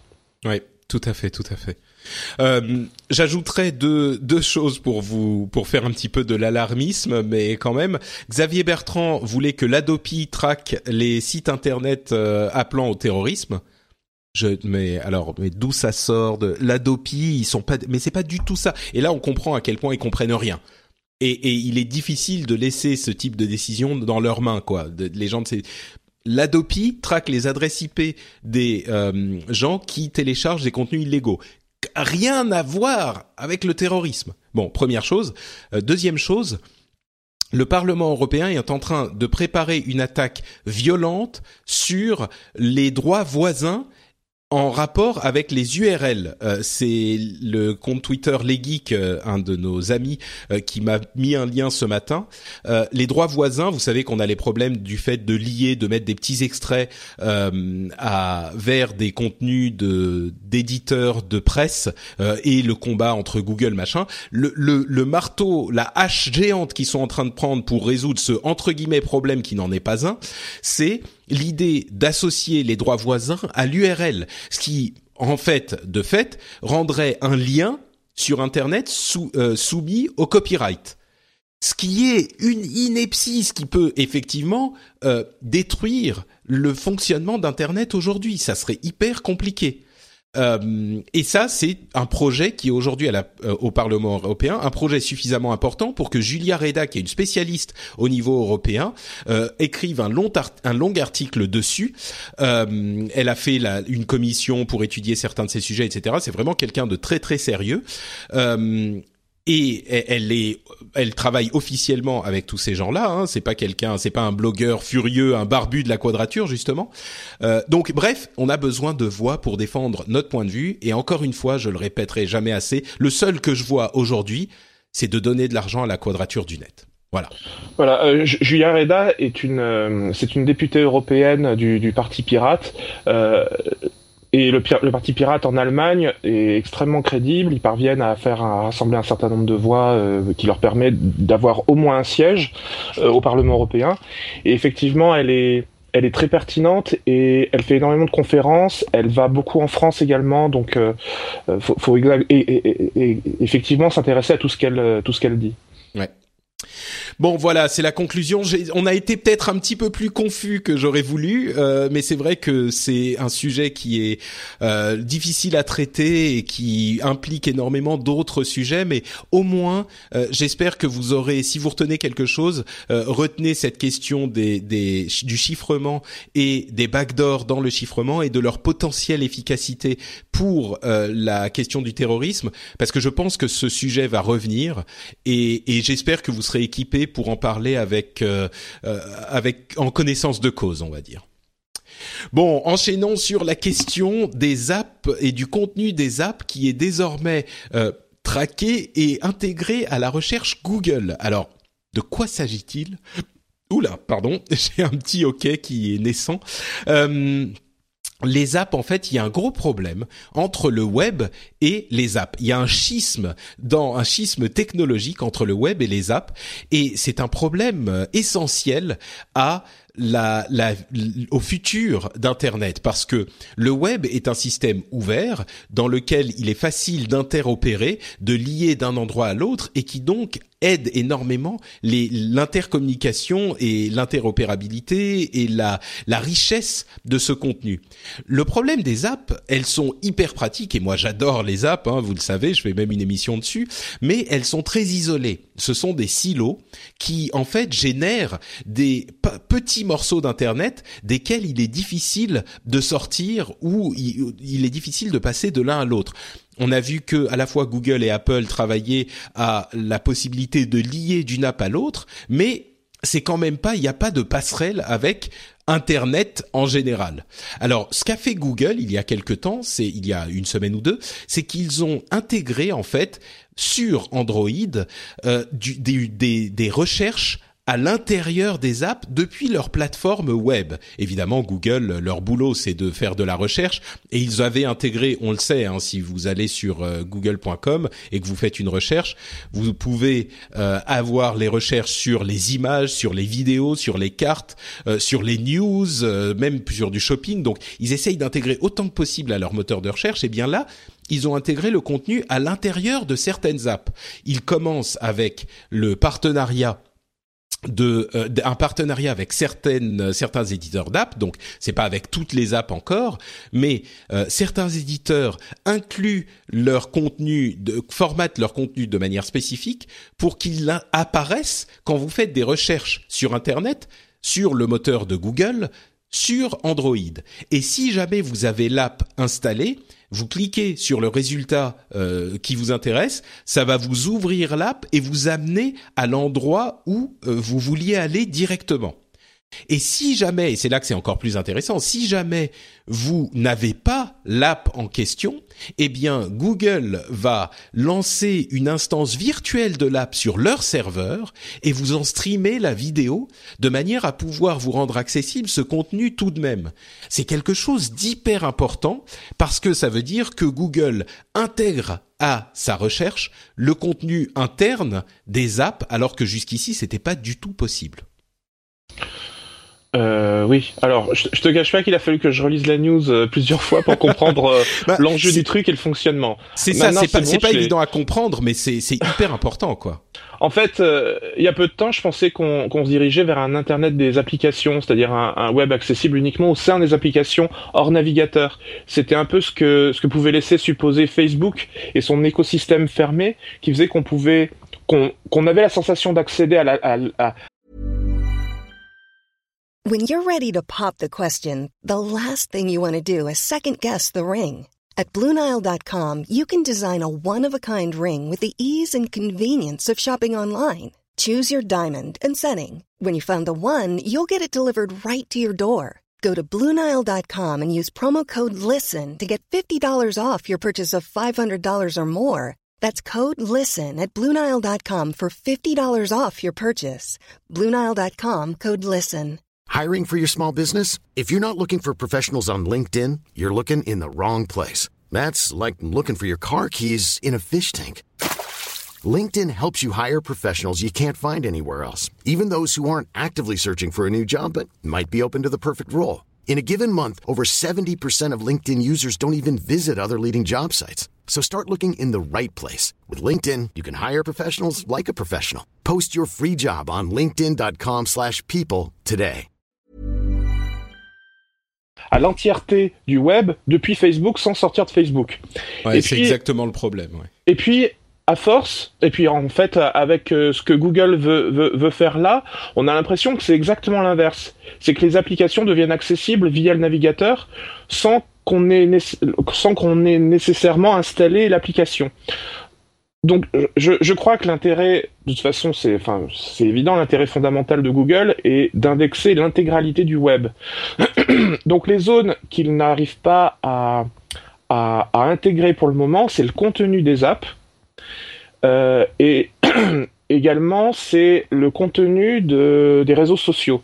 Euh, et j'ai vu également des news qui indiquaient que Google réfléchissait à la façon euh, de pouvoir indexer des, des statuts Facebook sous certaines conditions. Pas seulement les pages, parce que les pages sont indexées, mais le contenu des pages et le contenu des profils si ça a été autorisé. Donc la démarche de Google est vraiment d'essayer d'aspirer euh, un maximum de choses, tout ce qui dépasse la, la page web traditionnelle. Ah, comme euh, ça a toujours été le cas, effectivement. Ouais. Et voilà, le, le, le, dernier rempart, c'était c'était les applications. Pour les réseaux sociaux, ça va rapidement être euh, être résolu. Euh, à un moment donné, les, les, tweets commençaient à être indexés, puis ils ont fait marche arrière, et puis en fait, je crois qu'ils ils, repartent marche dessus, avant. Ouais. Mm. Voilà. Et, et, donc voilà, le dernier rempart, c'est c'est les applications. Euh, le principe d'une application streamée dans mon navigateur je j'ai du mal à me le j'ai du mal à me le représenter j'ai du mal à me le représenter graphiquement bah c'est tout simple hein. en fait l'application s'affiche tout bêtement comme elle s'afficherait euh, si tu lançais l'application. Sauf que bon, il faut une, une connexion internet un tout petit peu solide, mais c'est simplement comme la technologie dont on parlait pour le jeu vidéo. Les, les gens qui écoutent le rendez-vous tech depuis un moment se souviendront des combats épiques, des arguments, des discussions épiques qu'on avait eu avec Yann euh, sur la question du streaming du jeu vidéo, où lui disait que techniquement c'était pas possible pour le jeu vidéo que ça marche bien. Bon, là c'est le même type de technologie. Il envoie la vidéo quand tu appuies sur un endroit de l'écran, il envoie la commande au serveur, le serveur l'indique à l'application qui tourne virtuellement et il te renvoie le résultat euh, sur ton téléphone. C'est uniquement sur Android pour le moment. Ah voilà, c'était ma question parce que euh, voilà, c'était tout tout l'enjeu du truc parce que sur un téléphone, je me représente bien les choses. Hein, c'est simplement euh, une, une application streamée, mais je pensais que ça allait être généralisé à, au moteur de recherche de Google ou, ou à tout l'écosystème Google, même sur un ordinateur euh, portable ou un ordinateur fixe de, de salon. Donc bah, peut-être à terme, mais pour le moment, c'est uniquement sur Android et sur certaines, il y a certaines conditions. Hein, c'est pas partout dans le monde. Donc effectivement, là, je me le représente bien, oui. Euh, Mais ce que tu, pardon. Vas-y, vas-y, c'est bon. Non, ce que tu, ce que tu pointais du doigt au tout début est essentiel. Effectivement, c'est la question de euh, la compatibilité entre le web et les apps. Et on était en train de se dire, il y a des gens qui qui s'inquiétaient de voir les apps trop prédominantes parce qu'on se demandait si on allait si on n'allait pas passer euh, d'un internet des sites web à un internet des apps. T'as tout à fait raison, des apps euh, bah, isolées. Et, euh, et là, bon, l'inquiétude est moins présente depuis quelques années parce qu'on se rend compte que le web reste très important et reste très important pour tout le monde. Hein. Il coexiste avec les apps mais à la sortie de l'iPhone et d'Android, euh, fin des années 2000, on va dire, on commençait à s'en inquiéter vraiment. On voyait une tendance, euh, l'importance que prenaient les apps, et on se disait tout ce contenu est complètement isolé. Donc, est-ce qu'on n'est pas en train de revenir vers euh, une tendance AOL comme on l'avait à une époque où chaque grand opérateur avait son réseau isolé qui ne communiquait pas entre eux? On avait AOL, MSN, etc., etc. Et là, non seulement, bon, les deux coexistent en parallèle, mais en plus, Google, de d'un coup, euh, là, il y a dix jours, d'un coup, ils ont euh, fait voler en éclats la dernière euh, limite entre les deux. Alors, ça veut pas dire que tout est résolu d'un coup et que tous les deux vont coexister et cohabiter, enfin plutôt communiquer l'un avec l'autre, mais la tendance en fait revient plus vers l'intégration des apps entre les les URL, le deep linking entre les apps. D'un endroit de l'app à l'autre, d'un endroit euh, d'un élément d'information qui est contenu dans une app à un autre euh, et cette intégration de Google des apps à leur moteur de recherche, on se dit finalement, peut-être que les choses vont bien se passer. Euh, la tendance semble revenir vers une, une intégration générale euh, de, de, tous les éléments du web, ce qui est une très bonne nouvelle en fait. C'est une très bonne nouvelle pour euh, l'utilisateur. C'est aussi une bonne nouvelle à, à, à, court terme pour Google parce que ça va, je pense que ça va bien marcher. En revanche. pour les créateurs d'applications, euh, je, je, ne suis pas sûr qu'ils y, qu'ils y trouvent leur compte parce que euh, une application, ça peut euh, comme celle de Facebook, mais, mais pas seulement. Ça peut représenter, comme on disait, un écosystème. Et le but, le but vraiment du développeur, c'est que, ou du, de l'éditeur, si c'est un site, etc., enfin, si c'est une appli euh, d'un site web, euh, c'est de faire en sorte de retenir le plus possible son, son utilisateur euh, et avec ce système-là où on peut passer facilement d'une appli à une autre avec beaucoup plus de, beaucoup moins de rigidité, beaucoup plus de souplesse, euh, ça peut engendrer des, des, des, des perditions de, de des pertes d'utilisateurs, ouais. des, des pertes d'utilisateurs. Oui, puis des, des, des défauts de comment dire ça, de pas de concentration, mais de, enfin les gens vont rester moins longtemps. C'est tout ce qui est euh, la, le de rétention. Bah, de rétention exactement, voilà. Ouais. C'est tout le problème aussi qu'on observe sur le web lorsqu'on parle de taux de rebond. Quelqu'un qui va rester 10 secondes sur une page web, c'est mauvais signe, c'est-à-dire que la page web n'est pas n'est pas n'est pas crédible, si n'est pas euh, pertinente. Si maintenant on applique ça à des liens profonds au sein des applications, euh, il y a des problèmes nouveaux qui vont se créer pour que les éditeurs, enfin que les développeurs d'applications parviennent quand même à garder le plus longtemps possible un utilisateur. Ouais, je, je dirais que tous ces problèmes sont réels, effectivement. mais il y a aussi euh, un, un, autre aspect qui est celui qu'ignore malheureusement trop souvent les les les éditeurs de presse, qui est que ces liens permettent aussi de gagner des utilisateurs. Et on peut imaginer que si on peut lier d'une app à l'autre facilement, d'un contenu d'app à un autre, eh ben ça peut justement vous amener des gens qui vont être euh, bah, amenés par la recherche Google, qui est aujourd'hui le, le moteur général du web, ou parce que des gens vont pouvoir partager votre contenu plus facilement. C'est euh, vrai aussi, mais quand tu vois le quand tu vois la stratégie de Facebook, c'est certain que pour eux, ça va être euh, ah, Facebook, c'est un cas à part. Je pense pas qu'on puisse comparer Facebook et Non, mais tu peux on peut on peut citer la totalité des réseaux sociaux qui ont quand même pour vocation d'essayer de retenir les gens. Hmm, oui, oui, mais euh, mais je pense que le fait de pouvoir lier à une euh, un, l'intérieur d'un contenu dans l'ensemble est, est, bénéfique à tout l'écosystème ah. des apps comme il est bénéfique à tout le web. Oui, de toute façon, les, les gens qui, qui éditent des, des sites web euh, font face déjà à ce problème-là depuis toujours. Donc, euh, comme quoi, on, on fait avec. Euh, on trouve des solutions pour retenir les gens. On essaye de faire des pages plus intéressantes, des, des, des applications. Quel, quel concept, quel concept incroyable Faire des pages plus intéressantes. Mais oui, révolutionnaire. Mais quand tu parles avec des, des, des, gens qui font du référencement naturel, des consultants SEO, ils te répètent ça en boucle. Mais faites des pages plus intéressantes. Vous allez voir, les gens vont rester. Bon, bah, c'est la base, mais 20 ans plus tard, on est encore en train de, de répéter ça aux gens pour leur dire, bah, c'est c'est le seul moyen de, ouais, le seul vrai gagner en efficacité, quoi, voilà. Bon, euh, bah écoutez, on va tourner la page de cette conquête nouvelle de Google dans le domaine des apps et on va passer aux news et rumeurs, non sans bien sûr remercier encore une petite dizaine de patriotes qui choisissent eux de soutenir une émission dont j'espère euh, qu'elle intéresse tout le monde. Je vais donc remercier Xavier Huchet, Maxime, Sylvain M, Holo, Quentin, euh, Harry Kanté, N. Chelito, Cri Alain Consentino et Tristan. Merci à vous 10 de soutenir le rendez-vous tech par Patreon sur euh, patreon.com slash rdvtech. J'en parle à chaque épisode, c'est pas la peine d'en refaire tout un pâté. Donc vous le savez, si vous voulez soutenir l'émission, si vous estimez qu'elle vous apporte quelque chose, vous pouvez aller à l'adresse indiquée qui est aussi liée un petit peu partout et ça nous permet de continuer à faire l'émission et je vous en remercie du fond du cœur.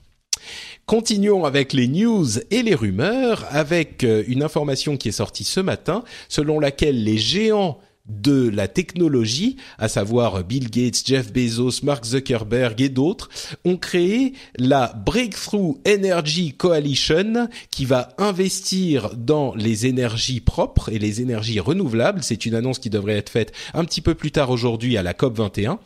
Euh, pour alors, ce qui est marrant, c'est que on voit ces gens qui sont devenus milliardaires qui se réunissent pour les énergies euh, renouvelables. Et ce qui est intéressant, c'est qu'ils disent très clairement notre goal premier, notre but premier est d'accélérer le progrès sur les énergies propres autant que de faire des profits. Donc il croit vraiment à cette euh, possibilité de faire de l'argent avec les énergies propres, ce qui est plutôt une bonne chose. Mais surtout, enfin, j'ai l'impression que c'est un petit peu tout le monde y gagne dans l'histoire parce qu'ils mettent leurs moyens considérables euh, dans la recherche et le développement d'énergie propre euh, et on, voit un petit peu les bienfaits, la meilleure version du capitalisme qui revient vers les bienfaits pour les bienfaits de, de la population générale. Enfin, c'est magnifique, tout le monde y gagne dans histoire, non? Euh, oui, alors je te trouve très très optimiste. Ouais, vas-y, vas-y. Ah, abat-moi de ton de ton négativisme. Non mais oh, mon négativisme quand même pas. Mais euh, euh, non, mais enfin, c'est des c'est des boîtes qui veulent non seulement faire de la communication, en mettre plein la vue et faire du bénéfice. Voilà, c'est la base. Bon, ensuite, le l'effet d'annonce est excellent. Euh, puis c'est le bon moment, c'est la COP 21. Bon, je vois pas grand chose plus au-delà de ça. Mais mais tu penses pas que ça soit une, euh, une, une une bonne nouvelle que des gens comme ça mettent autant d'argent? Enfin, je sais pas. On on sait pas combien ils vont mettre exactement. Parce que ça se trouve ils vont mettre 10, 10 balles chacun et euh, on va tous être déçus. Mais j'ai pas l'impression quoi. Si dans l'absolu c'est c'est excellent, mais euh, ce sont des entreprises qui, pendant des années, ont déjà dit qu'ils étaient très. Ce ne sont pas des entreprises, hein, ce sont eux à titre privé qui ah font oui, ça, enfin, à titre privé. Ok, plutôt comme des fondateurs, comme des comme des plutôt des, bah, oui, c'est des, gens qui financent. voilà. le... Oui, c'est ça. C'est Non, eux mais qui parce que mettent si leur veux, argent sur la table, tu vois. On a on a vu des reportages, on a vu, on sait d'ailleurs que les grandes entreprises euh, aux États-Unis euh, sont souvent financées par, euh, enfin sont souvent euh, trouvent leur leur énergie euh, par, enfin enfin comment dire ça, utilisent une énergie qui n'est pas propre au départ. Euh, les les les, les productions, enfin le, la consommation de charbon par les entre- par les par les data centers Facebook, c'est pas un mythe. Euh, c'est vraiment quelque chose qui est euh, facilement trouvable sur Internet, qu'on a vu dans des reportages. Après, il y a Google qui, lui, me semble extrêmement crédible, parce que Google, euh, les data centers sont, sont déjà dans, dans certains pays, euh, par exemple, ils utilisent la, la, marée, la marée motrice. Euh, C'est-à-dire qu'avec les mouvements de marée, ils arrivent à générer l'électricité de data centers, euh, je crois no- notamment en Norvège. Euh, Ouais, et- mais là, il faut bien, il faut bien comprendre la nature du truc. C'est une nouvelle coalition qui est créée par l'argent de ces gens-là euh, qu'ils ont accumulé en vendant vos données privées. Euh, bon, je, je troll volontairement, mais euh, pour essayer de développer les énergies propres en dehors de leurs autres activités. C'est un petit peu comme la fondation Bill et Melinda Gates euh, qui essayent de résoudre les problèmes euh, de Ah, santé. des- tu vois je suis d'accord, j'ai du mal à décorréler les deux. Euh, Quand, quand Ouais. Bill Gates a fait sa fondation, il n'était plus patron de Microsoft. Là, ces mecs-là euh, euh, donnent de l'argent, euh, font une coalition. Je trouve ça bien dans l'absolu. Il faut garder en tête qu'ils continuent d'avoir leur entreprise qui engrange des milliards tous les ans. Donc, euh, je, je pense que c'est bien, mais je pense que euh, j'ai un peu peur de l'arbre qui cache la, enfin, de l'arbre Hmm. qui cache la C'est pour se Enfin, donner bonne conscience et puis en fait. euh, mais c'est pas complètement noir ou complètement blanc. Je pense que c'est entre les deux. Je, je pense Mm. pas que ça soit complètement positif. À mon avis, ils doivent, ils enfin, ils doivent y trouver leur compte, mais d'une manière qu'on ne soupçonne peut-être même pas. Alors après, ouais. c'est peut-être des procès d'intention, mais il Bah. suffit de chercher un petit peu pour se rendre compte que la cohérence Mais moi, je crois est que- limitée. Moi, moi, je crois que la, la- le fait de la manière dont ils y trouvent leur compte est très simple. Ils le disent, ils l'annoncent clairement. C'est autant pour avancer les énergies propres que pour faire de l'argent. Je crois qu'ils croient très sincèrement qu'il y a une opportunité euh, financière dans l'idée de développer des énergies propres et d'y être euh, à, à la base, euh, et que s'ils trouvent des moyens d'avoir des énergies propres utilisables très euh, très vite et très efficacement, eh ben ça va les aider pour leur business à eux parce qu'ils consomment beaucoup d'énergie et puis ils peuvent vendre ça, ils peuvent faire beaucoup d'argent parce qu'il y a un besoin. Donc euh, moi je crois que ça s'explique euh, par ce biais. Mais bon, écoute, je je je, je pense qu'il est bon aussi d'avoir la vision euh, euh, pessimiste et cynique euh, que tu nous que tu nous donnes de tout ça. Très bien, bravo euh, Monsieur Guillaume. Bon, allez, des choses un petit peu plus légères. Le Sony Xperia Z5 Premium est passé en revue. Vous savez, c'est ce téléphone euh, 4K qui est disponible depuis peu de temps. Et comme on pouvait s'en douter, la 4K sur un téléphone, c'est pas forcément le truc le plus utile de la terre. En tout cas, les gens de CNET ont dit qu'il n'était pas euh, hyper euh, convaincant à ce niveau-là. On peut voir une petite différence, mais enfin bon, c'est quand même sur un écran de taille modeste, surtout qu'il ne tourne pas en vraiment en 4K tout le temps, c'est uniquement pour certains contenus. Euh, Sony a vendu plus de 30 millions de PlayStation 4 à ce jour, donc c'est la console PlayStation la, la plus vendue de l'histoire à ce stade de son histoire, et on a encore euh, la période de Noël qui arrive. La seule console de salon qui s'est plus vendue que ça, c'est la Wii de Nintendo, qui a été un phénomène de société comme on le sait. Euh, la console PlayStation la plus vendue euh, avant la PlayStation 4 était la PlayStation 2. Évidemment, à ce moment, le marché, en fait, le nombre de gens qui jouaient était peut-être un petit peu plus réduit aussi. Euh, Jola, vous connaissez cette société qui a été fondée par des anciens de Nokia pour développer un système d'exploitation mobile qui soit un petit peu plus libre et open source que euh, je sais plus s'il est open source Jola d'ailleurs, je vais peut-être dire une bêtise. Mais enfin bon, dans tous les cas, ils étaient là pour combattre les grands Android et iPhone et malheureusement, ça se passe pas super bien. Ils ont euh, dû euh, mettre des gens à pied pour le moment et ils font une restructuration de leur euh, leur dette financière. Donc Bon, euh, Thanksgiving et Black Friday ont généré 4,5 milliards de dollars de ventes aux États-Unis et ce qui est pardon, intéressant pour moi, c'est la, question du mobile. Il y a un tiers des achats qui ont été faits sur mobile. Ça, c'est, enfin, c'est pas forcément surprenant parce qu'on sait qu'il y a plein de gens qui utilisent leur mobile, mais un tiers, ça me paraît beaucoup. C'est en progression de 10% par rapport à l'année dernière. Alors, il faut voir euh, que parallèlement à ça, Google a énormément poussé pour que les éditeurs de sites euh, passent en responsive, pour que tous les tous les sites le, plus possible, pour les mettre d'ailleurs en avant dans le moteur de recherche. Et du coup, comme ils sont responsive, ils sont euh, parfaitement scalés, enfin à l'échelle. Ils s'affichent parfaitement bien sur. Voilà. Et, et, donc, alors probablement que les achats du Black Friday se, se, font plutôt via des applications. Mais ce que je veux dire, c'est qu'en plus, euh, les gens commencent à s'habituer encore plus qu'avant à l'utilisation de leur, euh, téléphone pour tout, parce que même les sites web euh, sont, deviennent plus facilement plus faciles d'accès qu'avant. Ouais, et c'est en ce sens qu'on revient à la question des de Google qui intègre les apps dans son moteur de recherche. Euh, Google, en, en, déterminant qui est présenté euh, un petit peu plus haut ou un petit peu plus bas, a une influence hyper importante sur le web dans son ensemble. Et cet exemple de de sites qui sont responsive, donc qui s'affichent bien sur aussi bien sur mobile que sur desktop ou laptop, euh, bah c'est un, un truc qui a été influencé en partie par Google. Quoi. Euh, pour continuer à parler de mobile, euh, on a notre Cassim qui nous dit sur euh, Reddit, notre Cassim, le patriote notre Cassim, qui nous met des liens vers les premiers tests du Lumia 950. Les nouveaux téléphones de Microsoft sont disponibles. Ce sont les téléphones qui ont les qui ont Windows 10 en natif et on, alors je vous résume, c'est un excellent téléphone et ce sont les, les téléphones sont excellents, mais Malheureusement, ils ne sont pas suffisamment intéressants ou différents des précédents Windows Phone pour attirer de nouveaux utilisateurs. Euh, ça, c'est la, conclusion de Ars Technica, qui est une euh, publication dont j'apprécie particulièrement l'objectivité et le sérieux.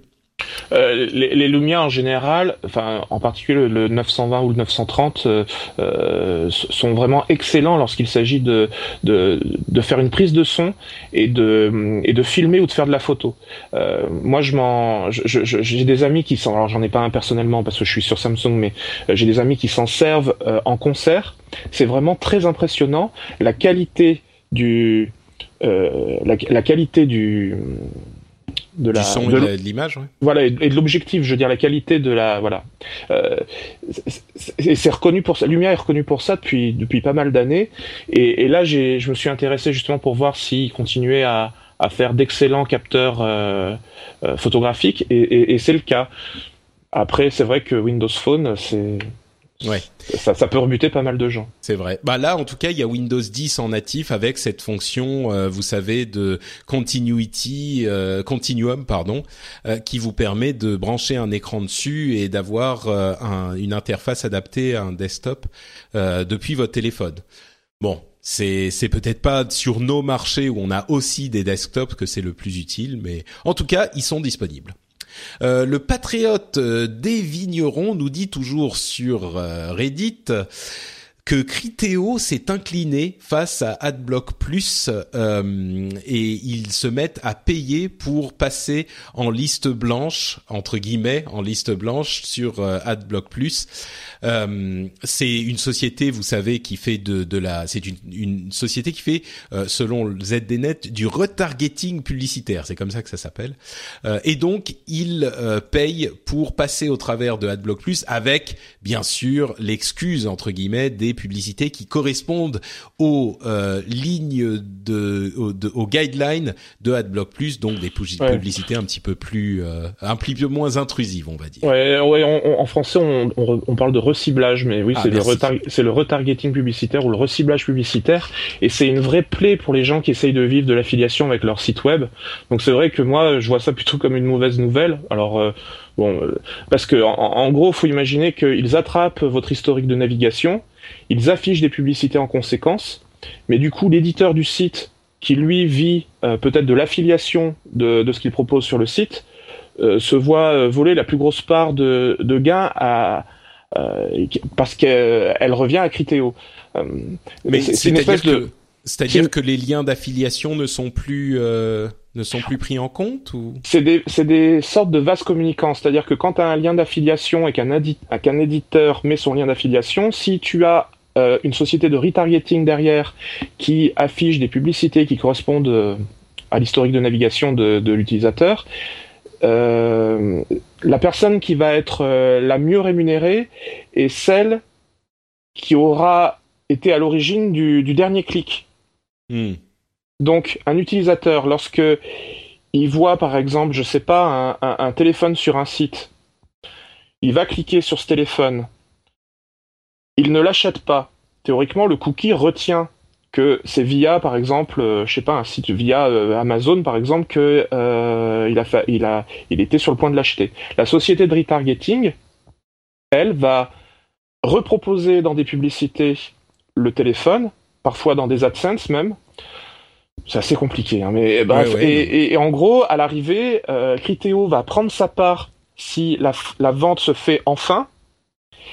Et la personne qui avait euh, mis son lien Amazon au départ va avoir une part de gain plus petite parce que Mhm. les frais sont, enfin les gains sont partagés entre Criteo et l'éditeur du site.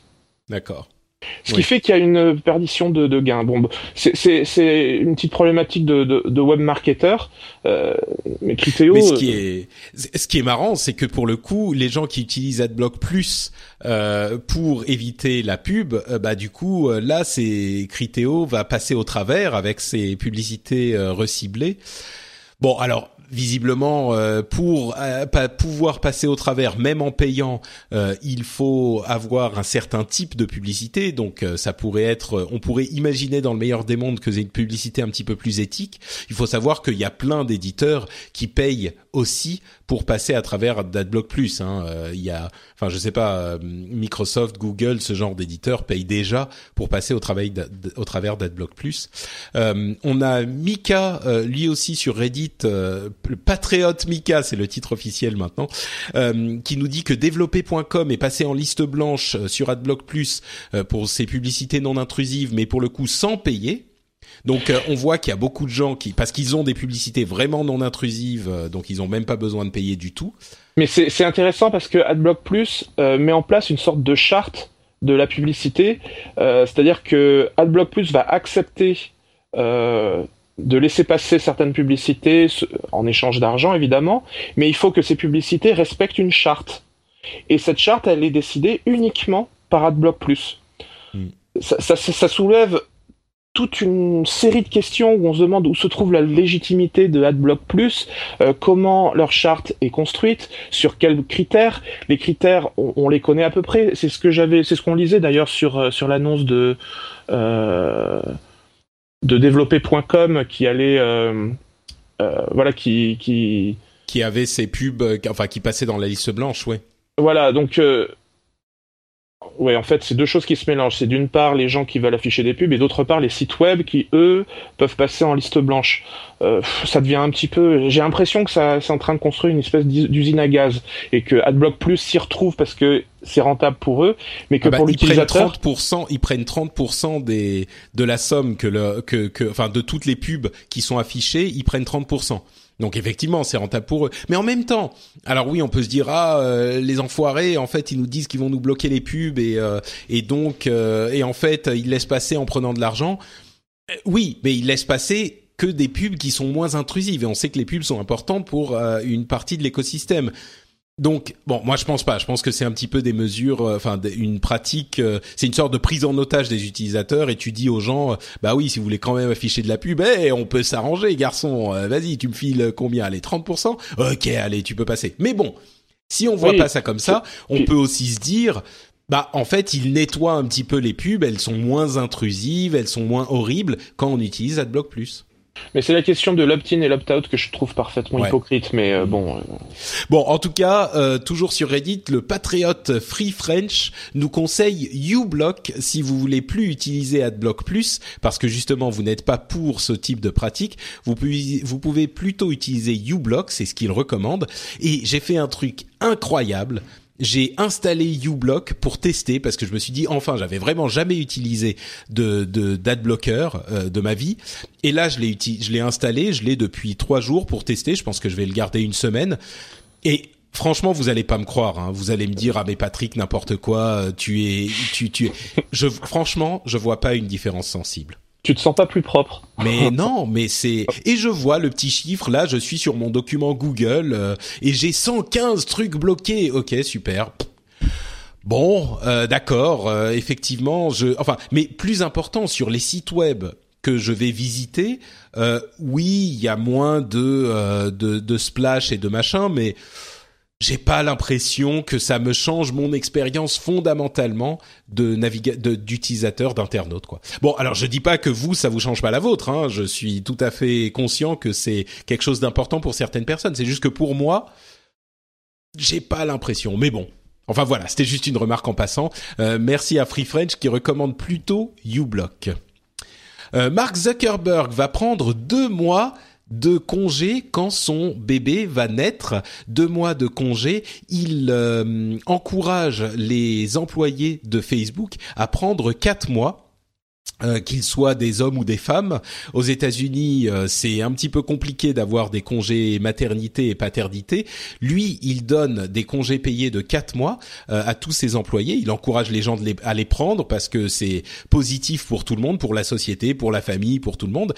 Et j'ai trouvé que c'était un excellent exemple, surtout même pour la France, où on n'a que deux semaines de congé paternité. Bien sûr, on a beaucoup plus de congé maternité, mais je pense qu'il faudrait un petit peu plus de congé paternité aussi. Et je trouve que c'est un bon exemple à donner. Euh, moi, j'espère bien le jour euh, lointain euh, où on aura des enfants avec ma femme, euh, j'espère bien pouvoir. Alors, je ne sais pas comment ça va marcher avec les podcasts, mais j'espère bien pouvoir euh, prendre un petit peu plus de congé que 15 jours. Euh, je crois qu'il faudra quand même faire des trucs sur les podcasts, mais ça va, moi je travaille de la maison. Mais d'une manière générale, je pense qu'il est important de prendre des congés paternité. Marissa Meyer est visiblement de moins en moins à l'aise à l'intérieur de Yahoo. On se souvient qu'il y a quelques années, quand elle avait quitté Google pour aller chez Yahoo, on s'était dit ah voilà, elle va enfin redresser Yahoo, blablabla, blablabla. Et ben en fait, ça se passe pas si bien que ça chez Yahoo et on est en train de se rendre compte que Marissa Meyer n'est pas en train de réussir son retournement de Yahoo. Moi, j'ai envie de dire malheureusement parce qu'on avait beaucoup d'espoir pour Yahoo, qui est une société qu'on a beaucoup aimée pendant longtemps et qui a des propriétés qui sont très intéressantes, mais elle n'arrive pas à retourner la situation visiblement. Euh, oui, et, en fait, j'essayais de faire le bilan de ce qu'on pouvait retenir de, de Yahoo au cours de ces cinq dernières années, et c'est pas évident de. Euh, moi, de, de mon de mon point de vue de, de, de geek, ce que je retiens, c'est que Yahoo euh, euh, a acquis euh, Tumblr pour, je crois, un milliard de dollars. Euh, et puis, enfin, à part ça, et puis quoi, euh, ouais. voilà. Euh, moi, je, bah après, également, comme je suis un fan de séries, je sais que, par exemple, il y a eu une nouvelle saison de Community qui a été euh, produite par Yahoo. Bon, euh, en plus, Bah, pas très... elle a essayé plein de trucs, hein. Elle a fait plein Oui, de oui. trucs en fait, mais Oui, oui. Bah, pour moi, Yahoo, euh, c'est essentiellement Flickr parce que euh, on utilise Ouais. beaucoup Flickr et, et voilà. Mais à part ça, c'est vrai que sur le Bah, en reste, fait- on se demande euh, sur quoi ça repose.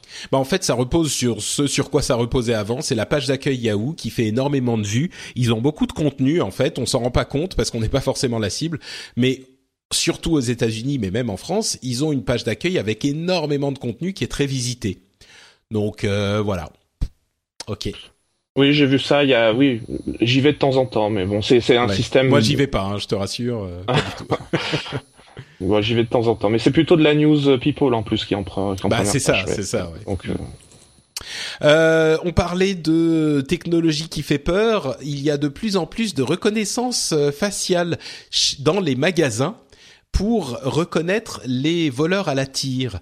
Et en fait, il y a des magasins qui installent de plus en plus de systèmes de surveillance de ce type-là, qui commencent à poser des questions, à anticiper des questions sur la vie privée, parce que euh, il y a certains de ces gens-là qui disent, eh ben écoutez, s'il y a des gens dont on sait qu'ils sont des récidivistes, des voleurs euh, récidivistes, eh ben on va carrément les interrom- les les, les arrêter à la à l'entrée du magasin parce qu'on peut les reconnaître grâce au système de reconnaissance faciale. Et bon, là on se dit ouais ok pourquoi pas. Enfin chacun a son système. Il a vu que un tel avait déjà été euh, euh, pris dans le magasin euh, à voler trois fois, bon bah la quatrième fois ça va aller. Mais après on se demande aussi est-ce qu'ils vont pas mettre ces systèmes en réseau, est-ce qu'ils vont pas avoir des listes? Et ils commencent déjà à travailler là-dessus, des listes de gens euh, auxquels il faut faire attention. Comment est-ce qu'on établit ces listes? Qui établit ces listes euh, et qui les met en, relation? Enfin il y a des sociétés, des startups qui, qui commencent déjà à faire ce genre de choses ou qui vont commencer, c'est sûr, il y aura une opportunité là-dessus, genre système de sécurité truc on a une liste de euh, 25 euh, 000 personnes euh, qui sont connues par les services de police, mais alors qui se fait prendre dans ces mailles de ce filet? Bon, on est un petit peu en, train de faire du, catastrophisme, mais euh, à mon avis, c'est le genre de question qui est qu'il est inévitable qu'on se pose dans quelques mois, quelques années, la FAA a décidé qu'il fallait faire enregistrer les pilotes de drones aux États-Unis. La FAA, c'est un organisme américain bien sûr. On a vu d'ailleurs que euh, Amazon a présenté son nouveau drone de livraison qui s'appelle le Amazon Prime Air, le service qui vous livre en 30 minutes. Bon, c'est encore au stade expérimental, mais les nouveaux drones commencent à fonctionner très bien, visiblement. Mais bon, donc les drones sont vraiment un sujet euh, hyper euh, important dans différents domaines de la technologie. Et la FAA, donc, il y avait une grande question sur est-ce qu'il faut que les pilotes s'enregistrent, oui ou non? Est-ce qu'il faut que les drones s'enregistrent? Là, ils ont décidé que les utilisateurs de drones qui vont plus de 250 grammes et plus d'une certaine taille doivent s'enregistrer effectivement parce que les drones peuvent être un petit peu dangereux.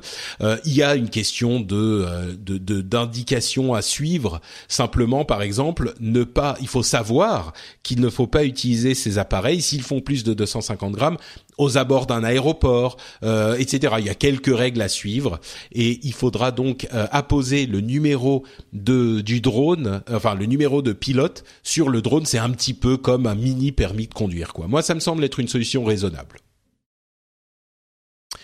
Euh, le, c'était pas mal ça. Le dictionnaire Oxford a sélectionné son mot de l'année. Et là, je pense qu'il y en a qui vont tomber de leur chaise. C'est l'emoji, le visage avec des larmes de joie. oui, non mais, oui, mais là, euh, comment veux-tu réagir à ça? C'est. le mot de l'année d'Oxford. Non mais alors vas-y, dis-moi ce que tu en penses du fond de ton cœur. Euh, Guillaume, dis-moi tout et moi je vais prendre le l'avis contraire immédiatement. Ah non non attends je je sais même pas quoi en penser je je ne comprends pas le enfin euh, ouais non je reste, je reste sans voix hein. non mais je vois je... oui oui enfin le, mot de l'année mm-hmm. bah tu ah, ah. sais moi c'est c'est quelque chose que je trouve pas si bête que ça parce que les emojis sont devenus euh, de plus en plus une part importante de la manière dont on communique, que ce soit par SMS ou par les réseaux sociaux, et, etc. Et on peut s'en moquer en disant ah c'est pas un mot c'est n'importe quoi regardez c'est ridicule on perd voilà on perd euh, le langage la jeunesse corrompt notre belle langue machin mais à mon sens c'est une vision très limitée de ce que dit cette, sélection de, de, des dictionnaires Oxford, c'est un moyen de communication qui est important aujourd'hui pour euh, ils sont présents absolument partout ces emojis.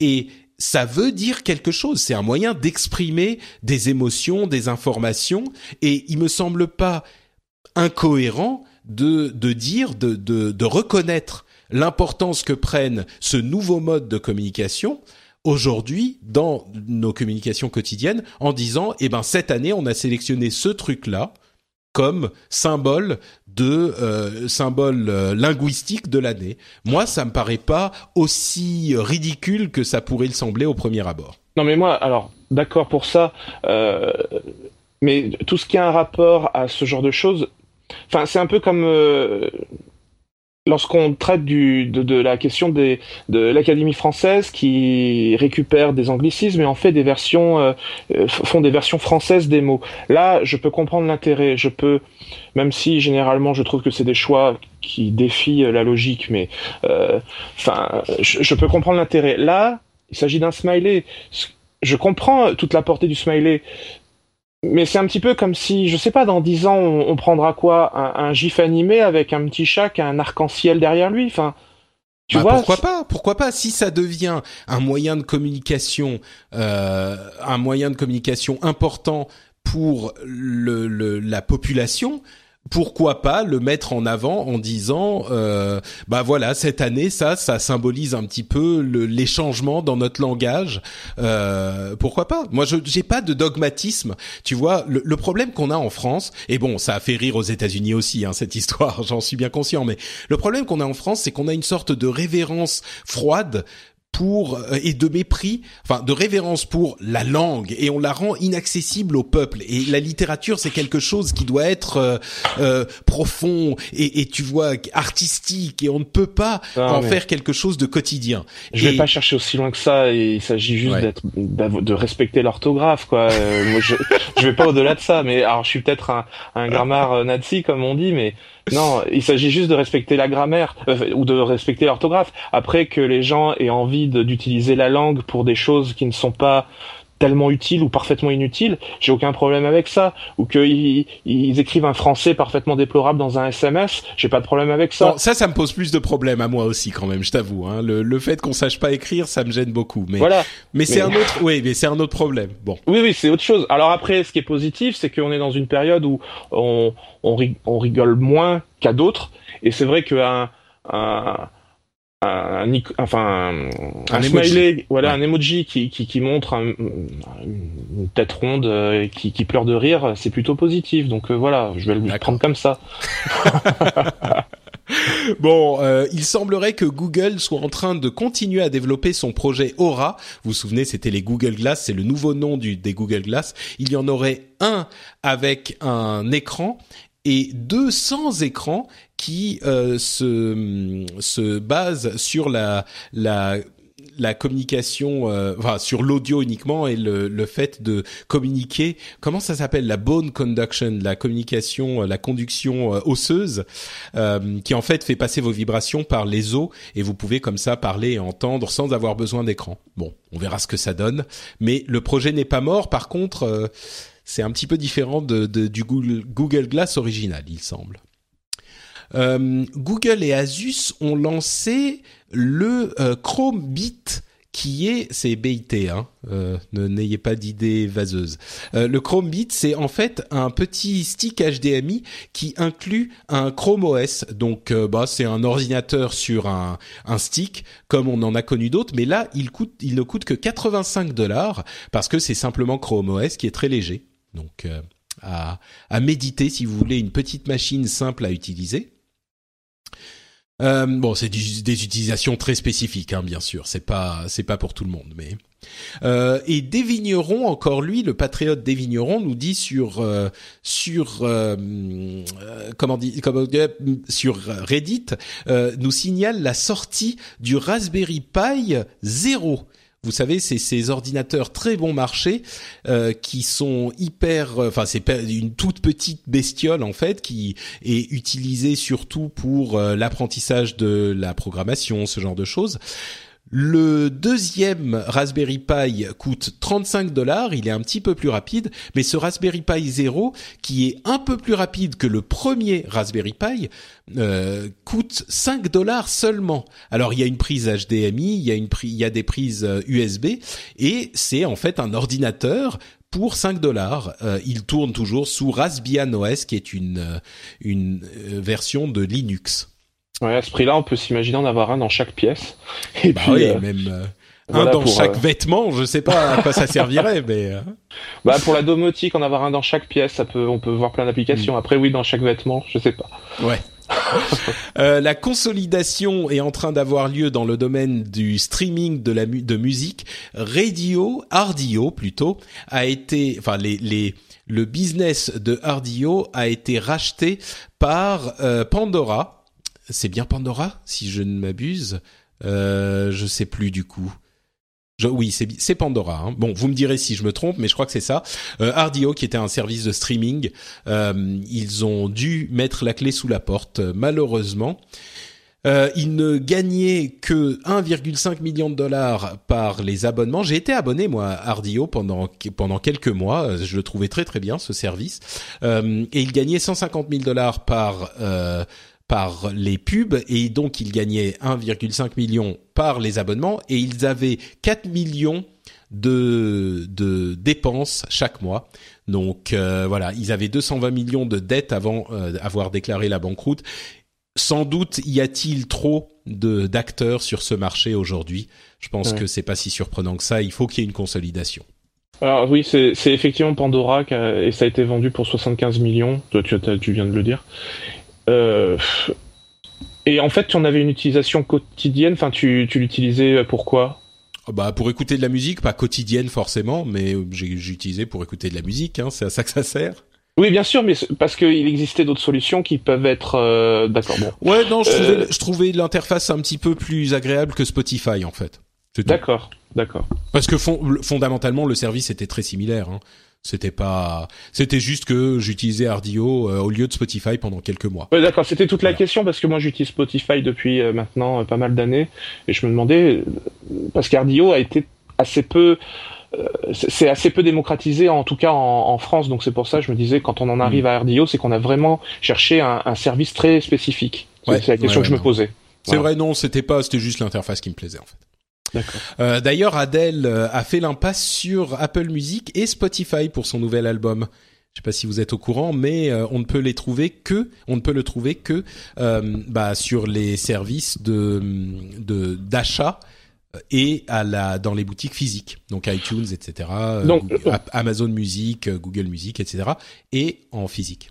Je, pense que ça va se démocratiser avec les, les, les très grandes stars, euh, parce que au final, euh, le, le dématérialisé permet moins, enfin permet engendre des marges beaucoup moins importantes. Donc il reste quand même beaucoup plus.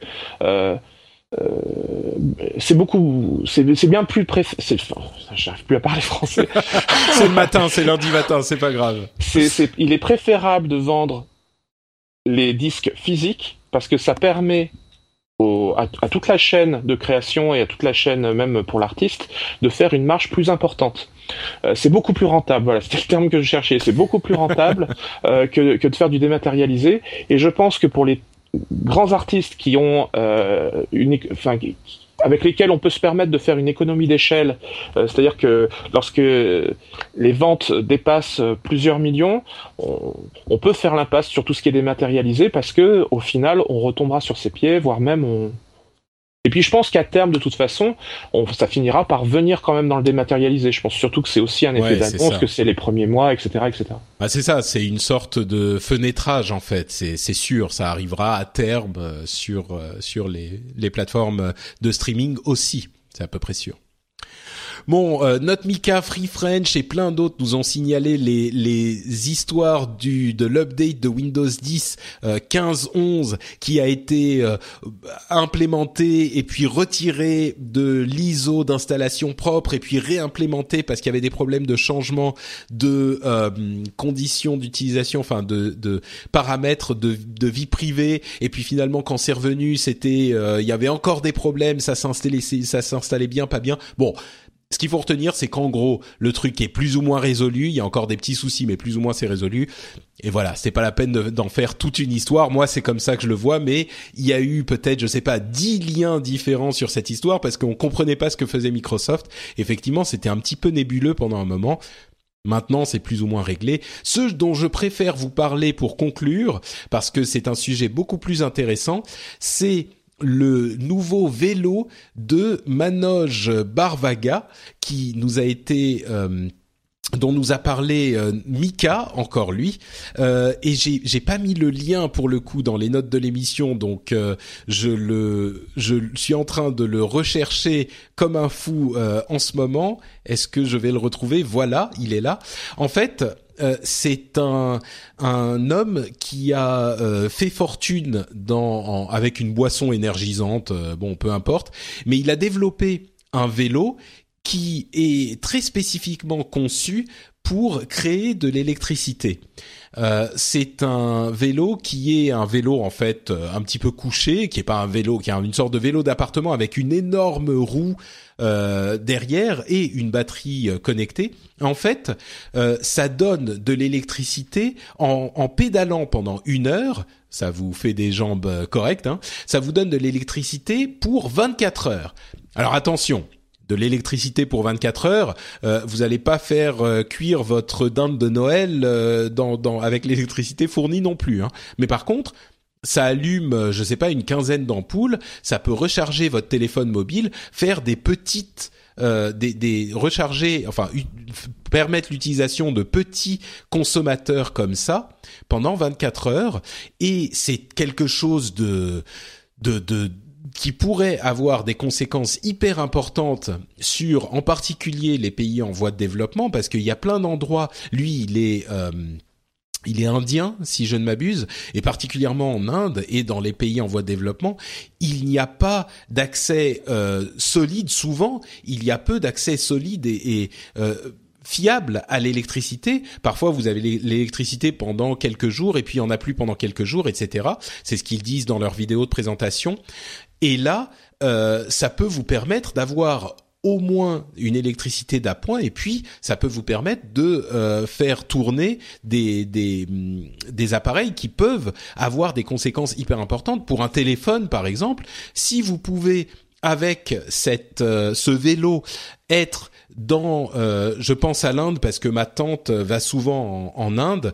Euh, elle euh, gère une société caritative qui aide un village spécifique en Inde où il y a, enfin, elle aide les enfants et le village là-bas dans l'Himalaya et euh, elle me dit, ils ont l'électricité, bon plus ou moins, mais il y a plein de villages perdus dans les montagnes où tu as la réception du téléphone, mais t'as pas l'électricité dans les petits villages. Donc avec un appareil comme celui-là, tu peux brancher ton téléphone, tu as la réception et tu peux développer énormément de possibilités simplement en ayant un petit peu d'électricité.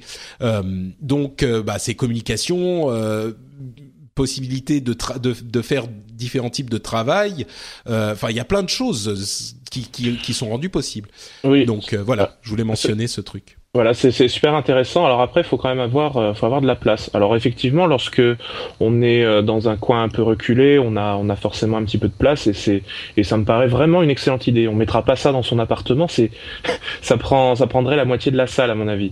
Bon, c'est la taille d'un grand vélo d'un grand oh. appareil de, de, tu sais, un truc avec lequel tu marches là. Euh, ah oui, ah oui, dans ce cas-là, oui, un running euh, machin là, oui, un running step là. De course. Euh, euh oui, oui, c'est même un peu plus grand que ça quand même, mais c'est vrai que c'est.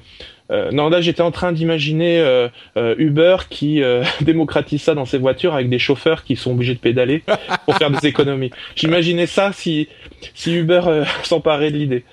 ouais, ça, pour, ça pourrait donner des, des, des, des choses assez intéressantes à ce niveau-là, c'est vrai.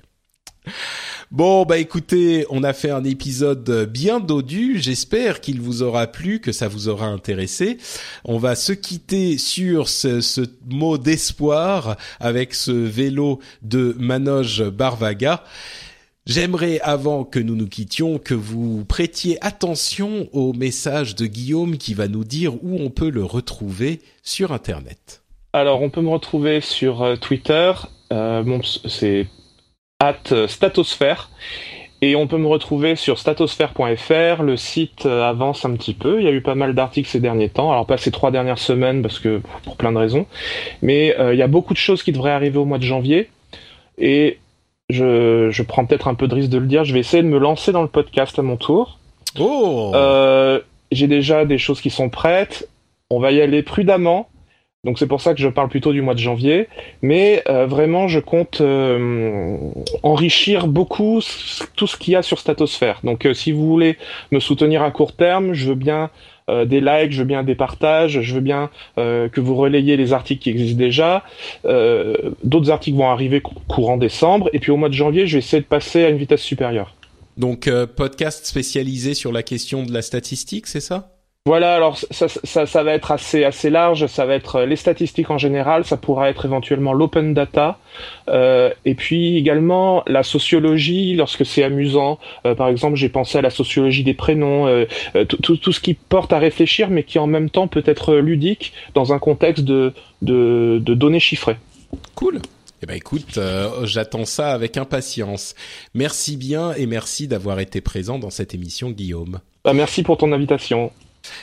Pour ma part, c'est Note Patrick sur Twitter et sur Facebook, vous le savez bien. Je suis aussi sur frenchspin.fr avec toutes les émissions que je produis. Il y a bien sûr le rendez-vous jeu pour lequel vous pouvez retrouver le l'article de l'émission et venir commenter. Il y a toujours des débats animés entre les auditeurs sur le site et sur l'article. Donc euh, vous pouvez retrouver tout ça sur frenchspin.fr. Vous y retrouverez aussi les autres émissions que j'anime comme par exemple au hasard le rendez-vous jeu qui fait alternance avec le rendez-vous tech. Donc euh, un lundi sur deux, il y a le rendez-vous tech, un lundi sur deux, il y a le rendez-vous jeu. Si vous écoutez les deux, vous avez votre dose de Patrick chaque lundi. J'espère que c'est une euh, perspective qui vous enthousiasme. Euh, et vous avez aussi, bien sûr, la possibilité de soutenir cette émission sur Patreon, comme on le disait tout à l'heure, patreon.com slash rdvtech. On a des interactions intéressantes avec Patreon en ce moment. J'ai dit sur Twitter que j'étais allé voir ma comptable.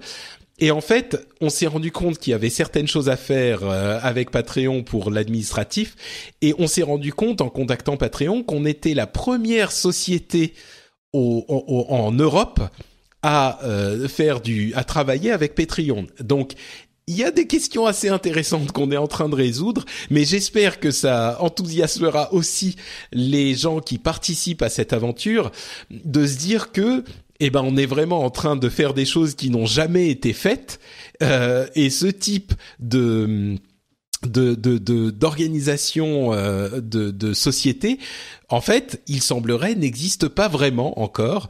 Donc euh, ça donne des, des prises de tête et des mots de tête assez épiques à moi et à ma femme qui est mon qui est avocate donc qui gère tout ça et à notre comptable qui gère tout ça. On est en train de, de trouver les solutions. Hein, il n'y a pas de souci, on va on va y arriver. Mais en gros, ce que je veux, la manière dont je souhaite le voir, c'est eh ben on est les premiers. Donc euh, forcément, c'est intéressant de démêler tout ça et de trouver les bons moyens pour que ça fonctionne et que tout soit fait dans les règles, ce qui est évidemment notre but.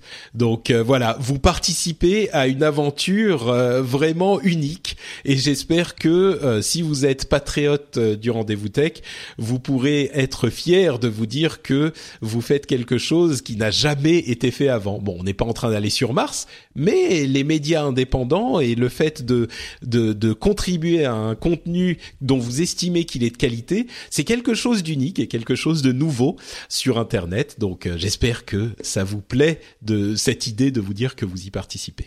Tu es un pionnier.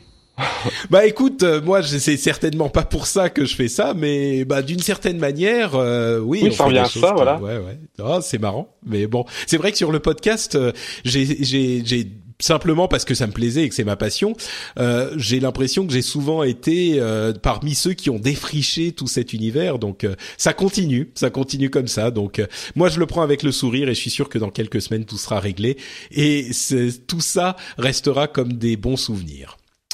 Bon, on vous remercie en tout cas de nous avoir écoutés et on vous donne rendez-vous dans 15 jours pour le prochain épisode. Merci à tous. Ciao ciao. Merci, à bientôt.